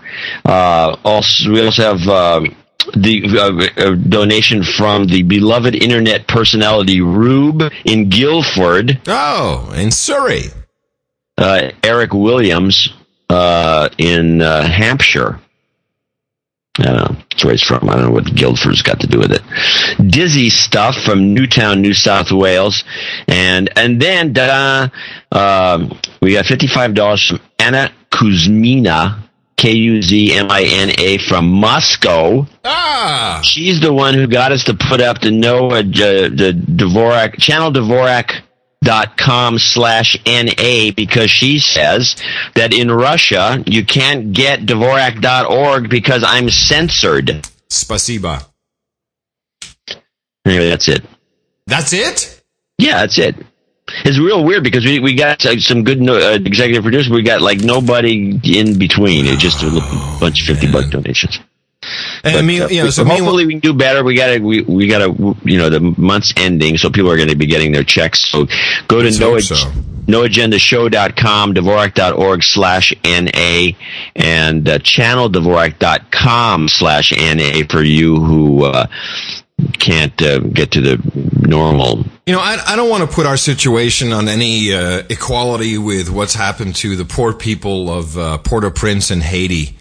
Uh, but when you see how people respond to that and how they're how much money is being raised. Gitmo Nation Lowlands, the Netherlands raised a hundred million euros. A hundred million euros. It's like a hundred and, $140 million. Jennifer Aniston, uh, and we, I've, we've kind of been tracking this. Who are the celebrities who are really cool? Uh, she donated $500,000 to Doctors Without Borders. I'm all for that. Uh, you do not want to be donating to uh, this this scam set up by uh, former presidents Bush and Clinton. If you want to know more about that, listen to No Agenda 168. I thought it would be helpful to play um, the clip of when uh, they, uh, uh, Bush and Clinton were on Meet the Press. And so, you know, as we deconstructed last week, the money goes into their fund, but it, there's really no fund. So it goes into the Clinton Foundation and the uh, and some foundation in Texas that Bush is a part of. And both of these foundations have, you know, collectively almost a billion dollars in cash and stocks and bonds, of course, because they're making money off of trading it. Uh, let's listen. If you miss this, listen to how these guys are talking about it. You can just tell that they are bandits. President Bush, what did you learn in your government's response to the tsunami, to the disaster response to Katrina? What lessons did you learn that this administration should bear in mind? Uh, first of all, it takes time to get the supplies in place. But that, that, that shouldn't deter them. In other words, there, there's an expectation uh, amongst people that things are going to happen quickly. And, and sometimes it's hard to make things happen quick. So, so he's now actually polishing up his own image by saying, "Oh, it takes time," you know. Whereas we know Yeah. that they just did nothing. Right. Nothing. Good, good work, Bernie. Yeah, nothing at all. And while he's on the Kat- Katrina topic, uh, there's now um, a local recommendation in uh, in Louisiana, in New Orleans. Um, the media is not allowed to call it the Katrina disaster because it was not Katrina that flooded everything. It was the levees breaking. It was a federal mistake, and the court approved this uh, mandate on the media. What? Oh, you didn't hear about this? No. Oh my gosh! You mean a mandate on the media? Yes. Well, a mandate as in uh, a recommend, you know, like a strong recommendation. So the the city council they got together. So to be politically correct, you mean? Yes, because it, you know it's not. They call it Katrina shorthand. You're not allowed to use Katrina shorthand, saying the Katrina disaster, because you know a day after Katrina was already gone, there was no flooding. It wasn't until the levees broke, which these poor people have been complaining about for years, saying you know this needs to be fixed, and that's the responsibility of the Army Corps of Engineers to make sure those levees are strong enough. But it doesn't matter anymore. No one gives a crap about Katrina. And here's Bush trying to polish up his, his lameness of getting FEMA into gear. Whether it was his fault or not, he's responsible at that point for FEMA. And it just didn't happen. So he's like, oh, it takes some time to get help on the ground. Yeah, you got to get 20,000 Marines in first. Ugh. Quickly. Secondly, there is a great reservoir of goodwill that uh, wants to help, and that's why he asked us to help, and we're glad to do it. Uh, I need to put a pitch in for the Clinton Bush Haiti HaitiFund.org. One of my concerns uh, around any crisis is that shysters show up and take advantage of people's goodwill and. Yeah, they're sitting right there. The shysters are in front of my very nose. One of my concerns is that shysters show up. Yeah, like the guy pitching uh, Clinton Bush for Haiti.org, which does not exist, a non existent fund. It's a website, and the money goes straight into your own foundation, the Clinton Foundation, and this Texas $600 million fund foundation. It doesn't even exist. And then you're going to decide who to give it to? Where's the accounting? Yeah, really. It's like a, it's like the same. The, I know where it is. It's it's it's sitting there in the same folder of the accounting for the Fed. I uh, yeah. Uh, we got an analysis uh, from one of our producers who doesn't want who who works in a nonprofit. Uh, I didn't want to be mentioned by name. For the past two and a half years, I've worked as an accountant for a nonprofit ba- uh, a nonprofit based in Los Angeles. After hearing you mention the annual Clinton payroll and travel budget, I had to do a double take. I reconcile our payroll and expense reports every month. If I extrapolate using my annual numbers to the Clinton payroll, their foundation would need to have approximately 280 employees, assuming similar salaries to ours. Now look, 280 employees for a nonprofit is huge. Most nonprofits I deal with have less than 30 employees, and working for a nonprofit, I can tell you, salaries are tight and usually compare low to similar jobs. If we can believe that the Clintons are really out to do good, which I'm sure they are, then your report is great news. We should encourage more former heads of state to start nonprofits. 280 new jobs. Imagine that. Maybe this is how the U.S. will save and or create those jobs we have been hearing about. A new nation truly devoted to service. $30 million in payroll, huh? He says, you can take that to the bank. You can take that to the bank. It's, it's unbelievable. We want to hear more. I just love that clip of where where, where Bush is or saying to give us money and look out for shysters. Here it goes. One of my concerns uh, around any crisis is that shysters show up and take advantage of people's goodwill and generosity. Do you see any shysters here, John? I see Bush. Could that be it?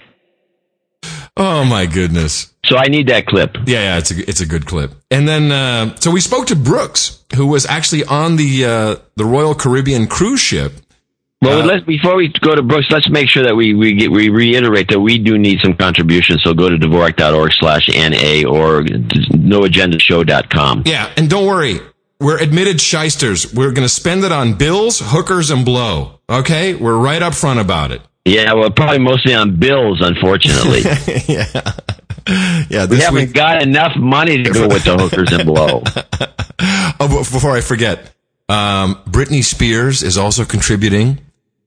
Uh, she is donating uh, her. She sil- can't even find Haiti on a map. She's donating the silver Versace gown she wore for her high-profile comeback appearance at the 2008 MTV Video Music it. Awards. she can't fit in it. She's donating it to be auctioned off, so she's helping for Haiti. Yeah, I'm, I'm, I'm going to give all my stuff to the consignment shop and send the profits to Haiti. You know, why is it that you, you, you get a guy like the, you know, the Bloomberg reporter who dies unexpectedly while, while he's trying to figure out where the two trillion dollars that the Federal Reserve stole went to? You know, he effectively he gets two to the head and Britney Spears gets to live. This is a, this is a, this is a, you know, uh, you know, I got to hear the shyster one more Key time. crisis is that shysters show up and take advantage of people's goodwill and generosity. Yeah, exactly. I like the way it says Shysters. shysters. Shysters. Shysters. Shysters. Yeah, I'm a real shyster. That's so funny. No, it's it's it's not funny. So anyway, this was kind of interesting. Um, so I found out that it was actually President Clinton who put together the deal between Royal Caribbean Cruise Lines, the investors, and Haiti to buy up this island, Labadee, which is, uh, I guess it's it's a part of Haiti, but apparently they own it. And that's where this uh, cruise ship docked. Now, here's what you didn't hear in the news. So th- I found Okay, it- and that's go, go back and reiterate. Brooks is the producer or one of the producers of uh, Cranky Geeks. Yeah. And he went on a cruise that happened to be, and he he left just before the earth, or just right at the at the time of the earthquake. And I remember when he was leaving, he says, "Well, I'm going to be gone for a week. Um, I guess I won't be stopping at Haiti like the you know that that's on the agenda." But he did stop there, and he says that the whole reporting that was going on about them, you know, going in there and, and just partying was was fallacious. No, you know, he said they did go out and party, but that this island, Labadee, is 250 miles north of Port-au-Prince. It, you know, the, the reporting made it sound like there was, you know, just over the fence. No, I was under the impression from the report that what, what I heard when I was listening to the news because we were thinking about this must be Brooks' boat. Uh, it sounded as like they dropped him off the northern part of the island where they just all started partying like partying hardy, and then there was maybe a, a you know, like a barbed wire fence to keep the other right, the, the ne'er do wells from coming in and getting their food. Yeah. So that wasn't the case at all. And in fact, they raised $250,000 cash on board. Uh, but of course, then they made the mistake of giving it to the Red Cross. They they right they raised over two hundred thousand dollars on the ship itself, and according to Brooks, they dropped off a, bunch, of food, food and and supplies. supplies. and stuff that was shipped into the Port-au-Prince. So they were actually a, a, a mercy ship. In a way. Well, Well, yeah. so, so that's good. But, you know, it just shows you what kind of reporting you get. And we, of course, copied that verbatim. Good on us. You know the thing, yeah. I mean, that's the reason people should be giving us uh, some support here because we, uh, I mean, we ha- we have a lot of friends that are you know first per- person at these things, at like the Haiti deal. That we we show that the media is doing a really a poor job of uh, reporting anything, and we- and we I think are as good as anybody I've heard, uh, especially when you listen to these uh, talk show guys, uh, the Hannitys and the and the, Everybody, uh, everybody. all of them. Uh, they they you know their deconstruction is done by you know low paid staffers. And uh, they miss a lot of stuff, and and it's very biased. I mean, Hannity is to me, I think the most, in some ways, the most entertaining and the most ridiculously biased guy on the air. Yeah. And they did a uh, survey on his show about the Obama the Obama thing. I got to post a picture I took off the screen because it's just so funny. Because the Obama speech was just as Nick said when you talked to him. You know, it was a pretty good speech. Yeah, well, it was you know for for Nick it was probably a pretty good speech if you haven't heard Obama talk before. But it was an, it was basically another Obama speech that yeah, was it was a, another great performance. Great it was a performances performance. in presidential history. Hannity had his. They surveyed their listeners, and it was like two percent thought it was really a good speech, three percent thought it was just neutral, and something like eighty-five percent thought it really was terrible. And I'm thinking, this is not even. good. why are you even putting this? Why even why get him off the? Why are you Why are you even watching? Is my question. Stop I watching. told you, I think he's the most entertaining of the group because he's so he's so he's so knee jerk. Under the heading uh, "Not Good for You" in Gitmo Nation East, the United Kingdom, uh, kids are now starting to drop dead from this uh, this stuff you can get off the internet called mephedrone. Have you ever heard of this? No, I don't know anything about it. M e p h e d r o n e. Maybe you can get uh, some of the the chemical analysis. Mephedrone, better known as meow meow, and uh, people who sell and it's legal to sell this. People are selling it off websites, making about twenty five thousand pounds a week. Cheap drug gives a similar high to that of ecstasy and amphetamine, so you know this shit's going to be outlawed pretty quick because we need you kids on heroin. We need you kids on the good stuff. Uh, so uh, kids are dropping dead from this over there, which is it's kind of like a,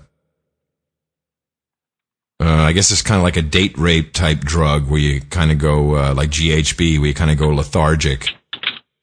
Uh, but I, I am not quite sure why this is legal or what it is. It looks kind of like a packet of the silicone you you get when you buy a new laptop. Maybe it is that stuff. I don't know. kids be snorting that hey, stuff. let's just give this to the kids. see what they think. but more interesting is uh, there seems to be a rogue manufacturer of Botox, and uh, the feds are very worried about it because if there is actually someone out there, uh, and uh, the prospect is that it's a factory in Chechnya churning out raw botulinum toxin, that means that someone could uh, have enough uh, dope of this stuff to go kill people with. Because you know, if you have if you have the raw stuff, one drop, one grain of this stuff can, can Yeah, take, can take you out. Yeah. So uh, I think that what's next is they're going to outlaw Botox. They've already been trying to tax the thing. And there's a fascinating story uh, from the Washington Post, which I'll put in the show notes at noagendashow.com. You might want to check it out if you're a user of the Botox. John, you might look kind of look good with some Botox. It's too late for me. No, not at all. It's, that's not true. Have you investigated this? Who gave you that advice? That's not true. I, I looked in the mirror. I said, "Uh oh, too late." and then so this stuff is uh, two methylamino one p polypropan one one, also known as methyl methyl methylcation. You know the trouble with chemistry is that there's about there's about I don't know at least three or four major naming conventions, and then there's a whole bunch of spin-offs. So you, there's all these different words for it until you run into uh, what it might be. Methyl ephedrone. This has something to. I bet you this has something to do with ephedrine. It's well, apparently it's quite good. Reported having been sold as ecstasy and nobody noticed. And it's it's called meow meow.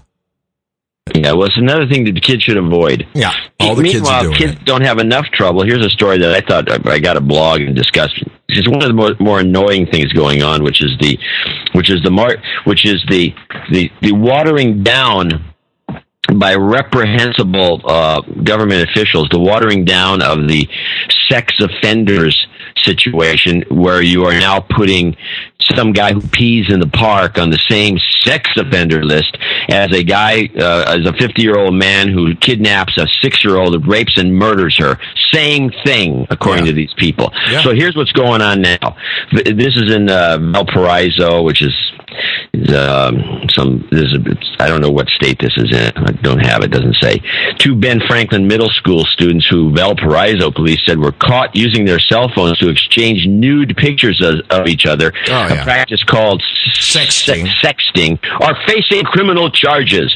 A 13-year-old girl and a 12-year-old boy were referred to juvenile probation on the charges of possession of child pornography and child exploitation. In adult court, the charges would carry a maximum penalty of 11 years in prisons.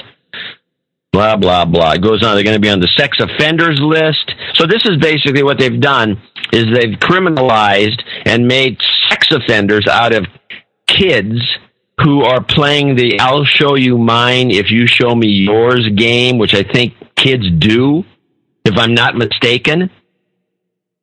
I plead the fifth. the point is is that these are not these kids who are taking lewd pictures of each of themselves uh, and by the way, when did pornography? I thought I always thought that pornography in, it actually entailed some insertion or some sort of a something other than just a naked picture of yourself. Oh no no no no! And and of course the crazy thing is that body scanners are not pornography, and that doesn't. And, and if you're operating with one of these machines, you don't fall under the uh, uh, sex offender law, where of course you should. Yeah, I think so too. But if you're going to take it to an extreme, uh, and you're going to you know, make every kid who's sexting, you know, taking a, you know, somebody taking a picture of themselves, uh, into sex offenders. I mean, the whole thing is, is, is disgusting to be honest about because what they've done is that they've, so this 12 year old girl or 12 year old boy and the 13 year old girl, they're going to be categorized the same as a murderer rapist in the in, in this in the sex uh, offenders uh, deal where you have to be tracked for the rest of your life going from town to town and the guy who pees in the park same thing. I'm not getting what unless they've actually wanted to water down the, the you know the really bad guys uh, and put mix it up so much that everybody's on the list and so it doesn't make any difference anymore which is a possibility i suppose. By your theory where you think everybody in the high office is a pedophile. Yeah. uh, uh, I mean, that could be, but it's a, it's an unbelievable trend. Nobody's going to say anything about it because, oh, God, you know, oh, child porn's bad. But now I'm wondering what is what is what is the definition of child porn? Because this takes me back to the label of a bottle of Mouton Rothschild. Uh, that came out. I think it was the '73 vintage, maybe, or the I think it was a '73 or something like that. There was a and the, and Mouton Rothschild always has a little piece of art on the label, and there was some. It was a pen and ink drawing of some. I don't know. It was a kid, a little young kid, just like a naked picture, but it wasn't even the script. I mean, it was just, it was just a very vague drawing. You could, people can look up uh, uh, Mouton Rothschild uh, uh, porn label, and they probably find the picture of it. It's on on the net. Anyway, they they banned it. Oh, it's uh, it's child porn. And I'm thinking, how is this child porn? Where's the porn part of it? A, and where's the child? I mean, there's no child, there's no porn, but it's child porn. So it's like everything is being, you know, lumped into this thing, and these poor kids are sexting, which, by the way, 40% of teenagers apparently do this. Um, it's just, it, I don't know. I find the whole thing reprehensible. John C. Dvorak's pet peeve of the day. No, I agree. I- I, no, I agree with you, John, and uh, and I have a couple of different theories about this. First of all, it, the sickness it is to dichotomize your brain, because of course on television all you see is uh, Viagra ads, Cialis ads. You know, this is all about uh, about having sex. Uh, every commercial, every other commercial uh, has a sexual tint to it. So I believe it's uh, in some ways meant as a mind control measure to uh, confuse your brain. On the other hand, uh, yes, I do believe that in high government circles there is a large infiltrate, a large portion of that population are pedoph- pedophiles, and uh, certainly in some countries more than others, and that uh, you know they like to distract attention from themselves, make themselves look like they're all against it, which is very typical, by the way for all t- all sorts of criminals. Oh, I'm I'm completely against it. Like look at the Wall Street guys. It's the same thing. They're all against you know stealing and and uh, And shysters. and shysters. Thank you. There you go. It's exactly it's the same mentality. Oh, you know, I hate shysters. Who's going to say that? The biggest shyster himself. We have a saying in Holland: "Je- "Wat je zegt ben jezelf." Is what you say is what you are. And, and these, these sayings don't exist just for no reason. And probably even more evil is they want to get these kids into into juvenile homes so they can be abused by the very same people who are trying, you know, making up these crazy ass laws. There's so much abuse going on in these systems. Child protection services. Give me a break. If people want to look something up that's kind of interesting, look up Boys Town Scandal. Yeah. This is And- the Channel 4, the ITV documentary you have to see. Uh, yeah, and try to find the ITV documentary, which was only which apparently was banned. It was taken off the air, and they destroyed all copies. But there was one VHS tape floating around, which is still available on Google, uh, on their Google videos, not the YouTube. And uh, you should just watch it. I mean, it's and, and it happens, and it's just all city corruption. And in fact, it sounded to me as though the entire state of Nebraska is completely corrupt.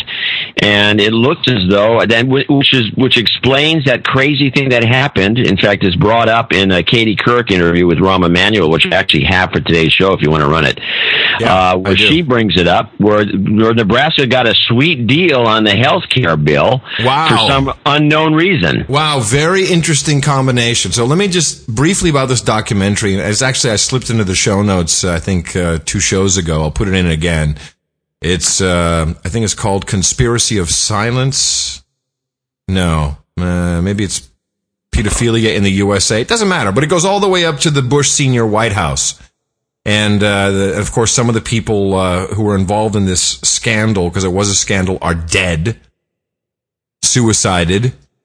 Uh, but it did take place in Nebraska, and it was in the highest echelons of politics in this place called Boys Town, USA, originally set up by uh, Father Flanagan, I believe. But at the time, uh, heavy involvement from uh, this uh, guy called uh, Lawrence King.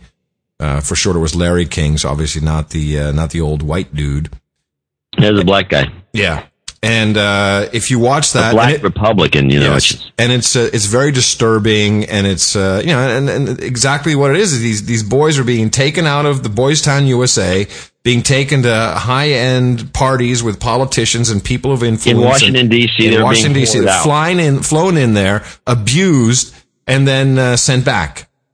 And then, of course, brainwashed that nothing happened, and uh, really it's disgusting. But it's a real television documentary, and uh, several senators who were involved in this bought the uh, the station off. I think they paid at the time two hundred fifty thousand dollars for it not to air, uh, which seems like uh, a minimal amount. I'm sure there was other pressure going on, but it was I think it was the independent producers who got who had to get paid off. And so now, indeed, very interesting to see. And I want to play this uh, Rahm Emanuel interview uh, that Nebraska got this huge payoff. This was uh, around the uh, Medicare payments, I believe.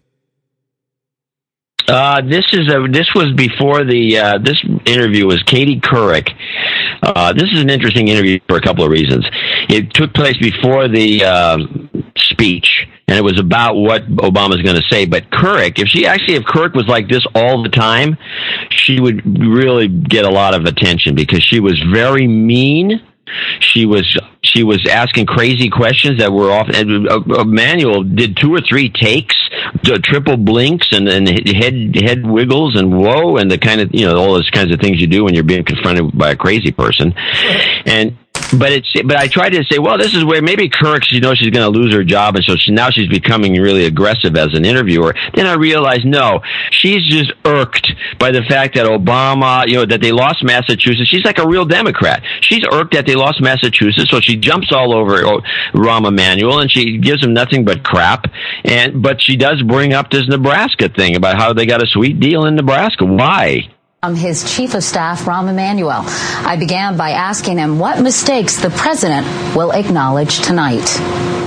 he is not going to sit there and kind of list a set of mistakes, and in in his view, what he will do is in a couple places in the speech talk take responsibility where he could have done things different or better. Like what?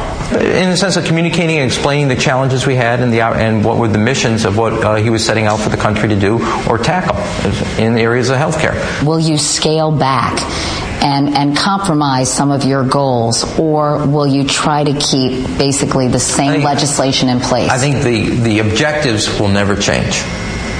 Okay? So the decision now is He what never are we going to do to go question, forward. by the way. The notion of No, why would he? He's Rahm Emanuel. You don't want to get uh, suicided. not doing something is off the table.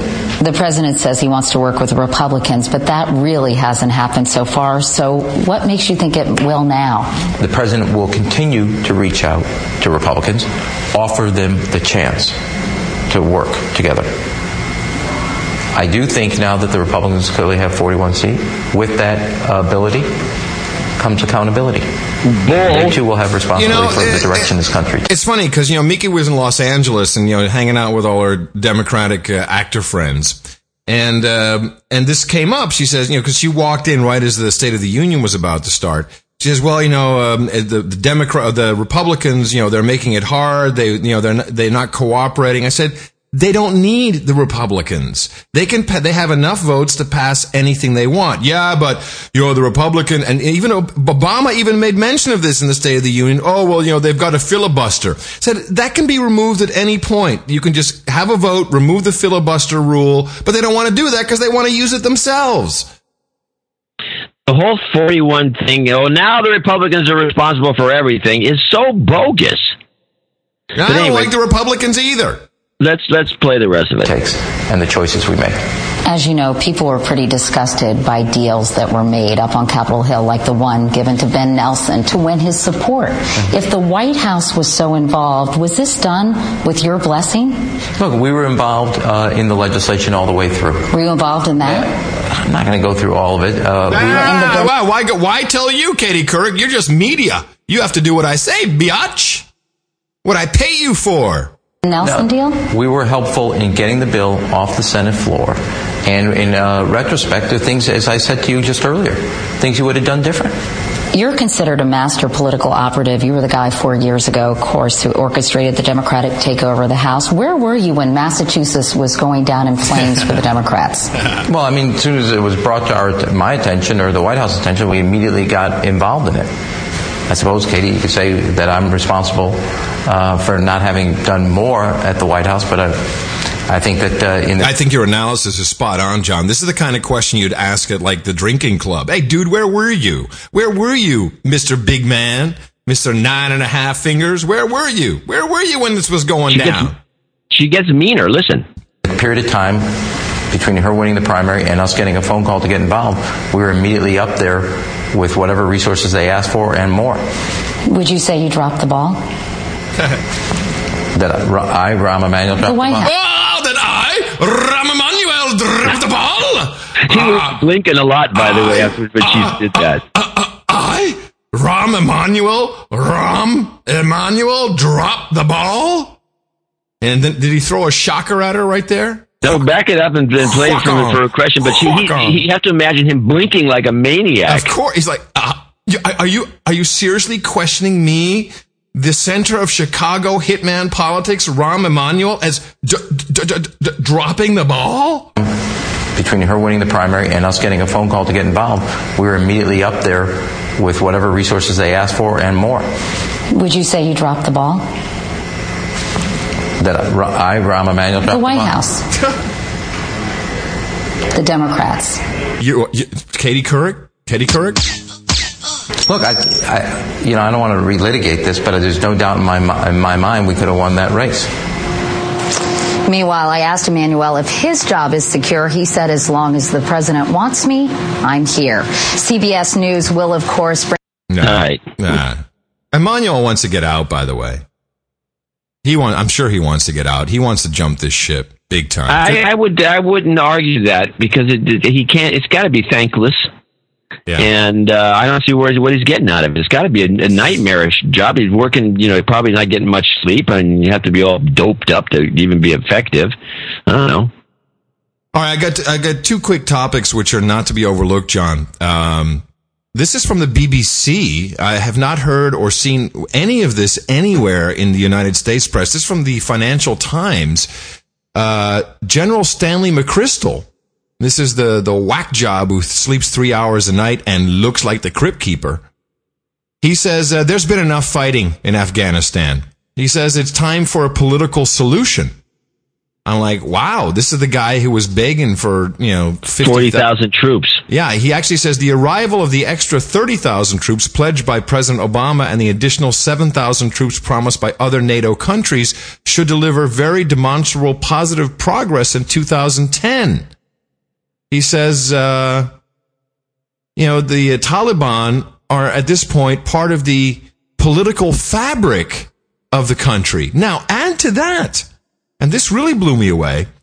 The UN Security Council Committee announced Tuesday it has lifted sanctions against five former Taliban officials. And uh, they've been trying to do. Uh, Russia has been blocking this uh, uh this this movement to, to, you know to basically lift these sanctions. They finally agreed. They said, "Yeah, you know what? Let's uh, we should just lift all these sanctions and." Uh, I think I think that they're trying to settle it, John. I think they are actually trying to buy the Taliban off and settle this thing and just, you know, work it all out. Hey, look, here's the way I would see it. Look, you know, this is senseless. It's like uh, you, you know, we're, you know, you know, their uh, PBS even reported on this. Uh, the the trucking supplies com- supply companies who are funded by U.S. tax dollars, they pay off the Taliban to get a free uh, ride, not a free ride, but a safe ride yeah. uh, up to the troops. So you know, our money is going to the same guys we're fighting. Uh, Taliban, by the way, you know they didn't they didn't bring down the World Trade Centers, if that's what you believe. Uh, it was Al Qaeda, which is now admitted many times over is a fake name. It's a brand invented by the CIA.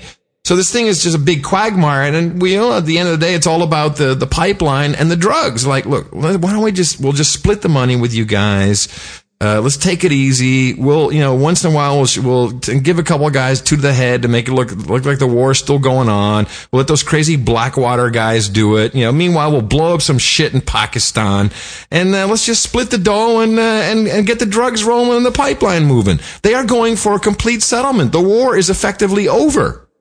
Karzai came out with a comment the other day he was kind of maybe indicating something similar to that, but insisted that Afghanistan is going to need the help.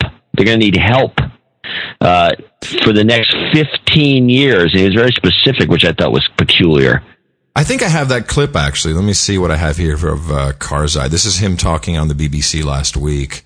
I um, uh, was interested in, in, in, reconciliation and in bringing the Taliban back um, to their own country many, many years ago. The difference this time is that now we have the backing of our partners of the United States. Oh, it's our partners. Our partners. Partners. And for other allies in Europe. Uh, they're uh, allies. Uh, and of the countries in the region, there is broader, better understanding on the need for reconciliation and on relations with Pakistan, uh, where we have better understanding of our situations, where they have suffered as well. Most important of all, now we have a concrete plan of action. Uh, a resourced one uh, that would provide opportunities for those Taliban who return. Oh, of course. I know what it is. Jobs, jobs, jobs, and jobs. Let's vote for jobs. Well, the one thing that the one thing that had to have occurred, if you think about the history of the Taliban in this area and their their crazy uh, um, governance, is that they they were the ones that, for what, some reason or other, uh, were burning up the poppy fields and making, you know, saying, nope, we're not going to be doing any more of that business. They were getting rid of it. Exactly. It was almost so they decimated. Have, had to now agree. So the battle had to be between pro poppy growing and not, and not poppy growing. And the Taliban have had to uh, have agreed for some reason or other that, okay, we'll be, we will, we will be part of this business that we're running in, in Afghanistan of growing poppies and making heroin to be shipped to the idiots in Europe. They must have been been convinced that well, the Europeans are so corrupt, and the only way that the you know the new caliphate is ever going to reform is that you let the Europeans kill themselves with this stuff. What what difference does it make to you? Uh, you should be encouraging it, not tearing down the poppy field. And maybe there's some you know debate that went on for the last couple of years, and the Taliban maybe have seen the light and said, "Hey, yeah, okay, well, you can grow the poppies as long as we get a piece of the action, and we'll try to you know settle down into some manageable uh, situation." That's the only thing I can think of happened. Yeah. Well, um, we That's need to, the only contention is the poppy field. Yeah, of course. Well, and the and the, and the oil pipeline, obviously. I think they the don't care about the pipeline. I mean, they're they're probably getting royalties for that anyway. Yeah, they want people to have jobs. Build them poppy.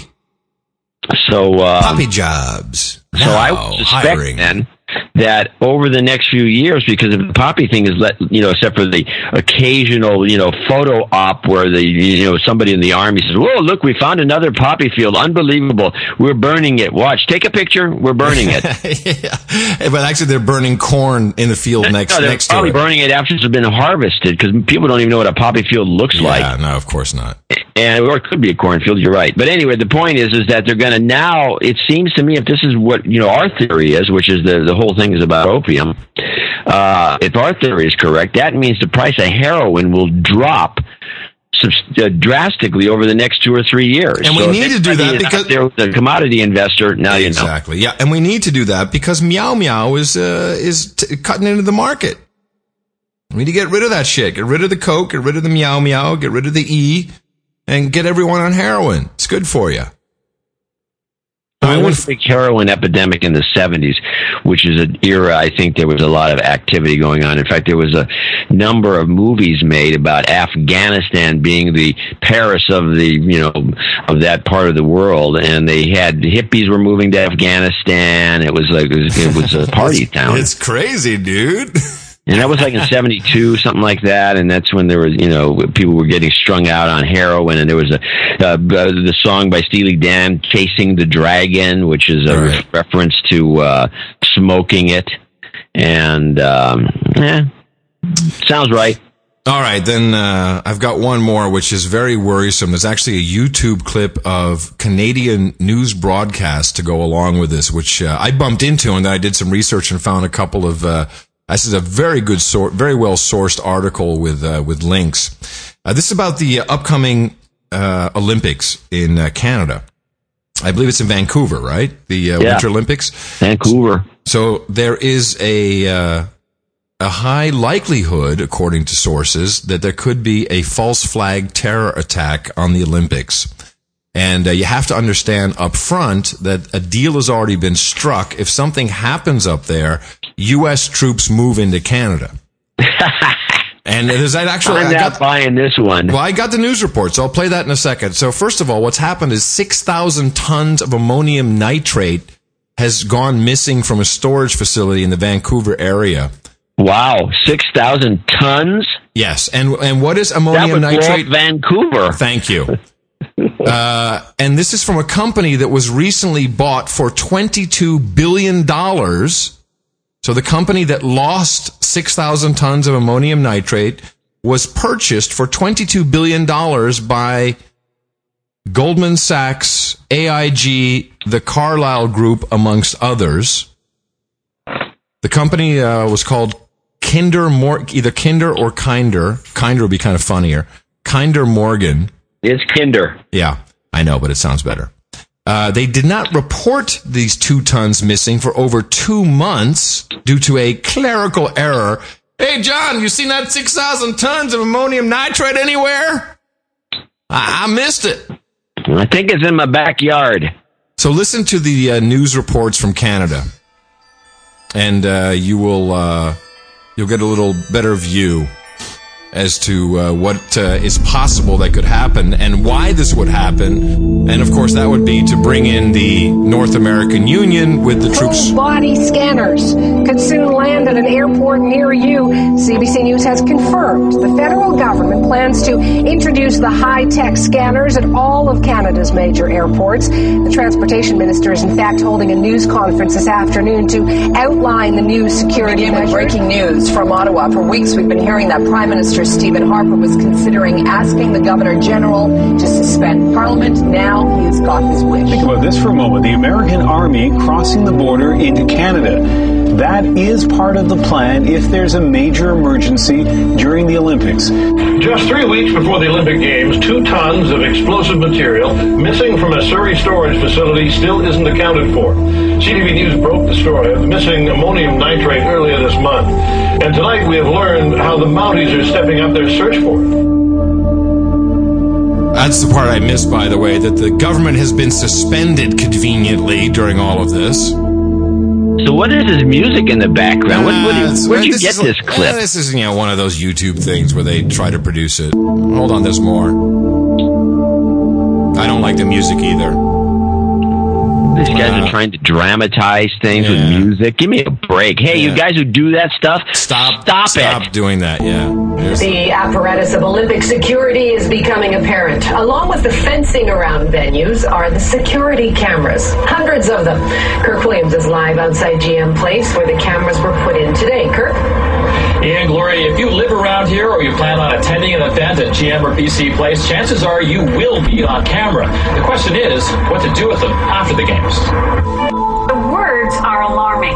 Last night, we reported on a U.S. State Department travel advisory for people coming here during the 2010 Winter Olympics. U.S. officials are telling visitors that our games could be a prime target for Al Qaeda terrorists. so all we need now is an exercise. We need a drill. We just need just be on the lookout for uh, someone doing an, a terrorist, uh, anti-terrorist drill around the Olympics, and then you know what's going to happen. Yeah, they seem to be. That's almost maybe like a code or something to just to tell it warn people. So in other words, the drill takes place. Uh, do yourself a favor and don't do something you know that was obviously related or going to be related. Could be. I mean, I mean, your your, your list of coincidences. Ah, you are Coincidence? I think not. Uh, I think is valid. Thank you. And on that note, on that happy note, Well, before you, well, I got one more thing. But it'd be depressing, more depressing. oh, good. Let's hit. There's a new meme. Now, this is a long clip, but you're only going to play it to a, to a point, which is a, maybe a minute in. But uh, there's a new meme that people have to keep an eye out for. I started I first heard it on some right wing talkers, and then I ran into it on this PBS thing. And that is that there's going to be some sort of an attack within the next four years using a weapon of mass destruction. And the meme very slowly evolves into the weapon of mass destruction will probably be a bioweapon. yeah, Now of, this- of botulism. Could be. That's a good point. That's a nice. That's a nice catch. But there's going to be a, an attack of some sort, and we are ill prepared to deal with it, which is another one. So it's a combination product here we're dealing with in terms of a meme. But this is an interview that took place with a couple guys, ex senators or whatever, that, that that do this report every so often about our readiness, and it turns out that our readiness is close to nil. And where is Uh, this? Where is this from? This report? This is on. This was on your news hour, uh, sponsored by Chevron. Oh, and Toyota and uh, everybody. Monsanto. Here we go. Being here. Great to be here. Let's start with your assessment actually 14 months ago. Is there any doubt in your mind, and I'll begin with you, Senator Graham, but either of you, that the threat remains as you assessed it then, that within the next four years, it is likely, or more likely than not, that some terrorist somewhere in the world will use a weapon of mass destruction? Uh, if anything, the odds that we gave a year ago, which was more likely than not, have probably gone up in the past 14 months. That is, it is higher than just a straight, slightly more than 50 50, uh, that someplace on Earth a terrorist group would use a weapon of mass destruction between now and the end of 2013. And the reason for that uh, is that accessibility, particularly of biological materials, has increased. Uh, the sophistication of Al Qaeda, as we saw on Christmas Day, uh, has become, if anything, put it in the guy's crotch. Sophistication. Sophistication. Sophistication. greater and more diffused. Uh, we believe that uh, the risk is real and growing. And this was a unanimous finding. Oh, yeah, and, and we'll reduce, uh, we'll reach a probability by around 2013. Of course, we don't have intel telling us the attack's going to occur in 2013, but if you look at the trend lines, uh, it's a short-term risk. That's, that was our point. This is not the next generation that has to worry about And when this. you say trend lines briefly, what do you mean? Well, although we are doing things, we are making progress in particular areas as a government and, and with allies. They are active also, and it's like we're running, but they're running faster. All right, so let's take one of the, the F that I think made everyone the most nervous, which was that a system still hadn't been developed to respond quickly to a bio, bioterror attack.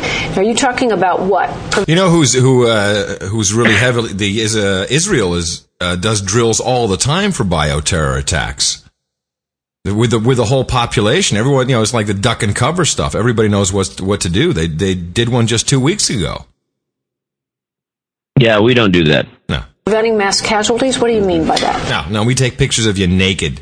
Oh, first, we, we mean deterrence. Uh, the reality is that if a terrorist gains access to a biological weapon, they're going to ask themselves, where can we use this weapon to the greatest effect? So the degree to which you are prepared to respond to it becomes a significant amount of your deterrence that it will not be used against you. But if you are attacked, uh, the adequacy of your response capabilities can reduce the number of casualties into the thousands, not the tens or hundreds of thousands, and therefore make it something less than a mass destructive event. So, Senator Talent, what is missing in that area? What hasn't been done? Well, it, unfortunately, about everything is missing. I mean, we've not stockpiled the countermeasures. Uh, we didn't even have enough vaccines for H1N1 with six months' notice. We don't have uh, planned systems for distributing the. Oh, okay. So we have to stock up on uh, on anti uh, anti bio crap. Uh, I guess apparently you have to stock up on everything, and and and, and you know you have to you know vaccines for uh, anthrax, which are incredibly dangerous, and all these other things. I guess I have no idea. I mean, all I know is I'm seeing the meme. I'm not sure what the end game is. It's, It probably is to spend a bunch of money, and. Um, I have no idea. If there's some phony baloney uh, false flag event in Vancouver, that will just expedite these things. In other words, what we're hearing here is a prelude to a kind of a let's panic the American public again and get them to you know cough up a bunch of money and then be we- you know leery of everything and put up with the scanners that you're going to have at the airport so these guys can get their rocks off. Not that that's what they're doing, um, but come on and. Uh, I don't know. Just the whole thing. I mean, I just keep seeing these the meme. I keep hearing it, and so I'm thinking something's up, and it's going to resolve itself probably within the next month or two, and we'll discuss it in great detail. Yeah, if we're but still we, alive. But we have it. It's like everything else we do on this show, Yeah. and uh, we've done it from the H1N1, and even before. We were so far ahead of the game. The uh, financial, really don't John, understand. the financial crisis. Uh, I called the stock market exactly, by the way, as to what the low would be. H1N1. We've called all of this stuff. Time, you know, it, it gets to the point where by the time everyone's like, "Oh, that was a scam," they've forgotten that we were the ones telling you it was a scam. So this is a, this is a new one. This is a new scam coming up. It's just cropping up in too many of the places. You know, this is like we were talking about how the the intelligence agencies will have these things planted so they can get the word out. These this meme is cropping up in the in all the right places. Yeah. It just keeps cropping up here and there and here and there, all the places that you know get the you know the word out, and so ne- uh, stage two's coming up, and I don't know what that's going to be. It could be this Vancouver thing, or the Vancouver thing could be a, a red herring. Pushed NGOs would be to would be to, and so therefore, if people want to help, Weister show up and take it. My concerns uh, around any crisis is that shysters show up and take advantage of people. That's got to be the title of the show. Shysters show up. Is that with a Y? A Y? S H S Y? H Y S T E R S. Yeah. Shysters. so of course, just talking in this way, that is actually terror. This, this is actually what terror is all about, about frightening people. And you know what? I, I just gotta say it again. You have all the tools to be happy and to fight this within yourself. Okay? You can be a happy person. Just look at John and I. We're happy. We're so incredibly happy. And we and you know what? We're we are proud to serve you and keep an eye out for the shysters that show up. Yes, and, and we will be happier, by the way, if you go to the uh, noagendashow.com and click on the donation button. Yeah. And uh even if you give us a larger amount, please consider signing up for our $5 or even better, the lucky $30 a month uh, donation program. And it is quite lucky because you can get a job. From it's, karma. It's Good karma. It's proven. We have more people emailing and telling us that they've gotten a job because they, uh, right after they've donated, and then they usually come back and donate more and we need it because uh, I got to go right now. It's eleven fifteen. I've got a meeting at noon. Who does a meeting at noon? It's a lunch meeting. Yeah. Coming to you from the minimum security containment cell, Crackpot Command Center in Gitmo Nation West, San Francisco, California, in the morning. I'm Adam Curry. And from northern Silicon Valley, where the sun is out again, uh, but I'll bet you it's going to cloud up tonight at John C. Dvorak. We'll talk to you again on Sunday for early service right here on No Agenda.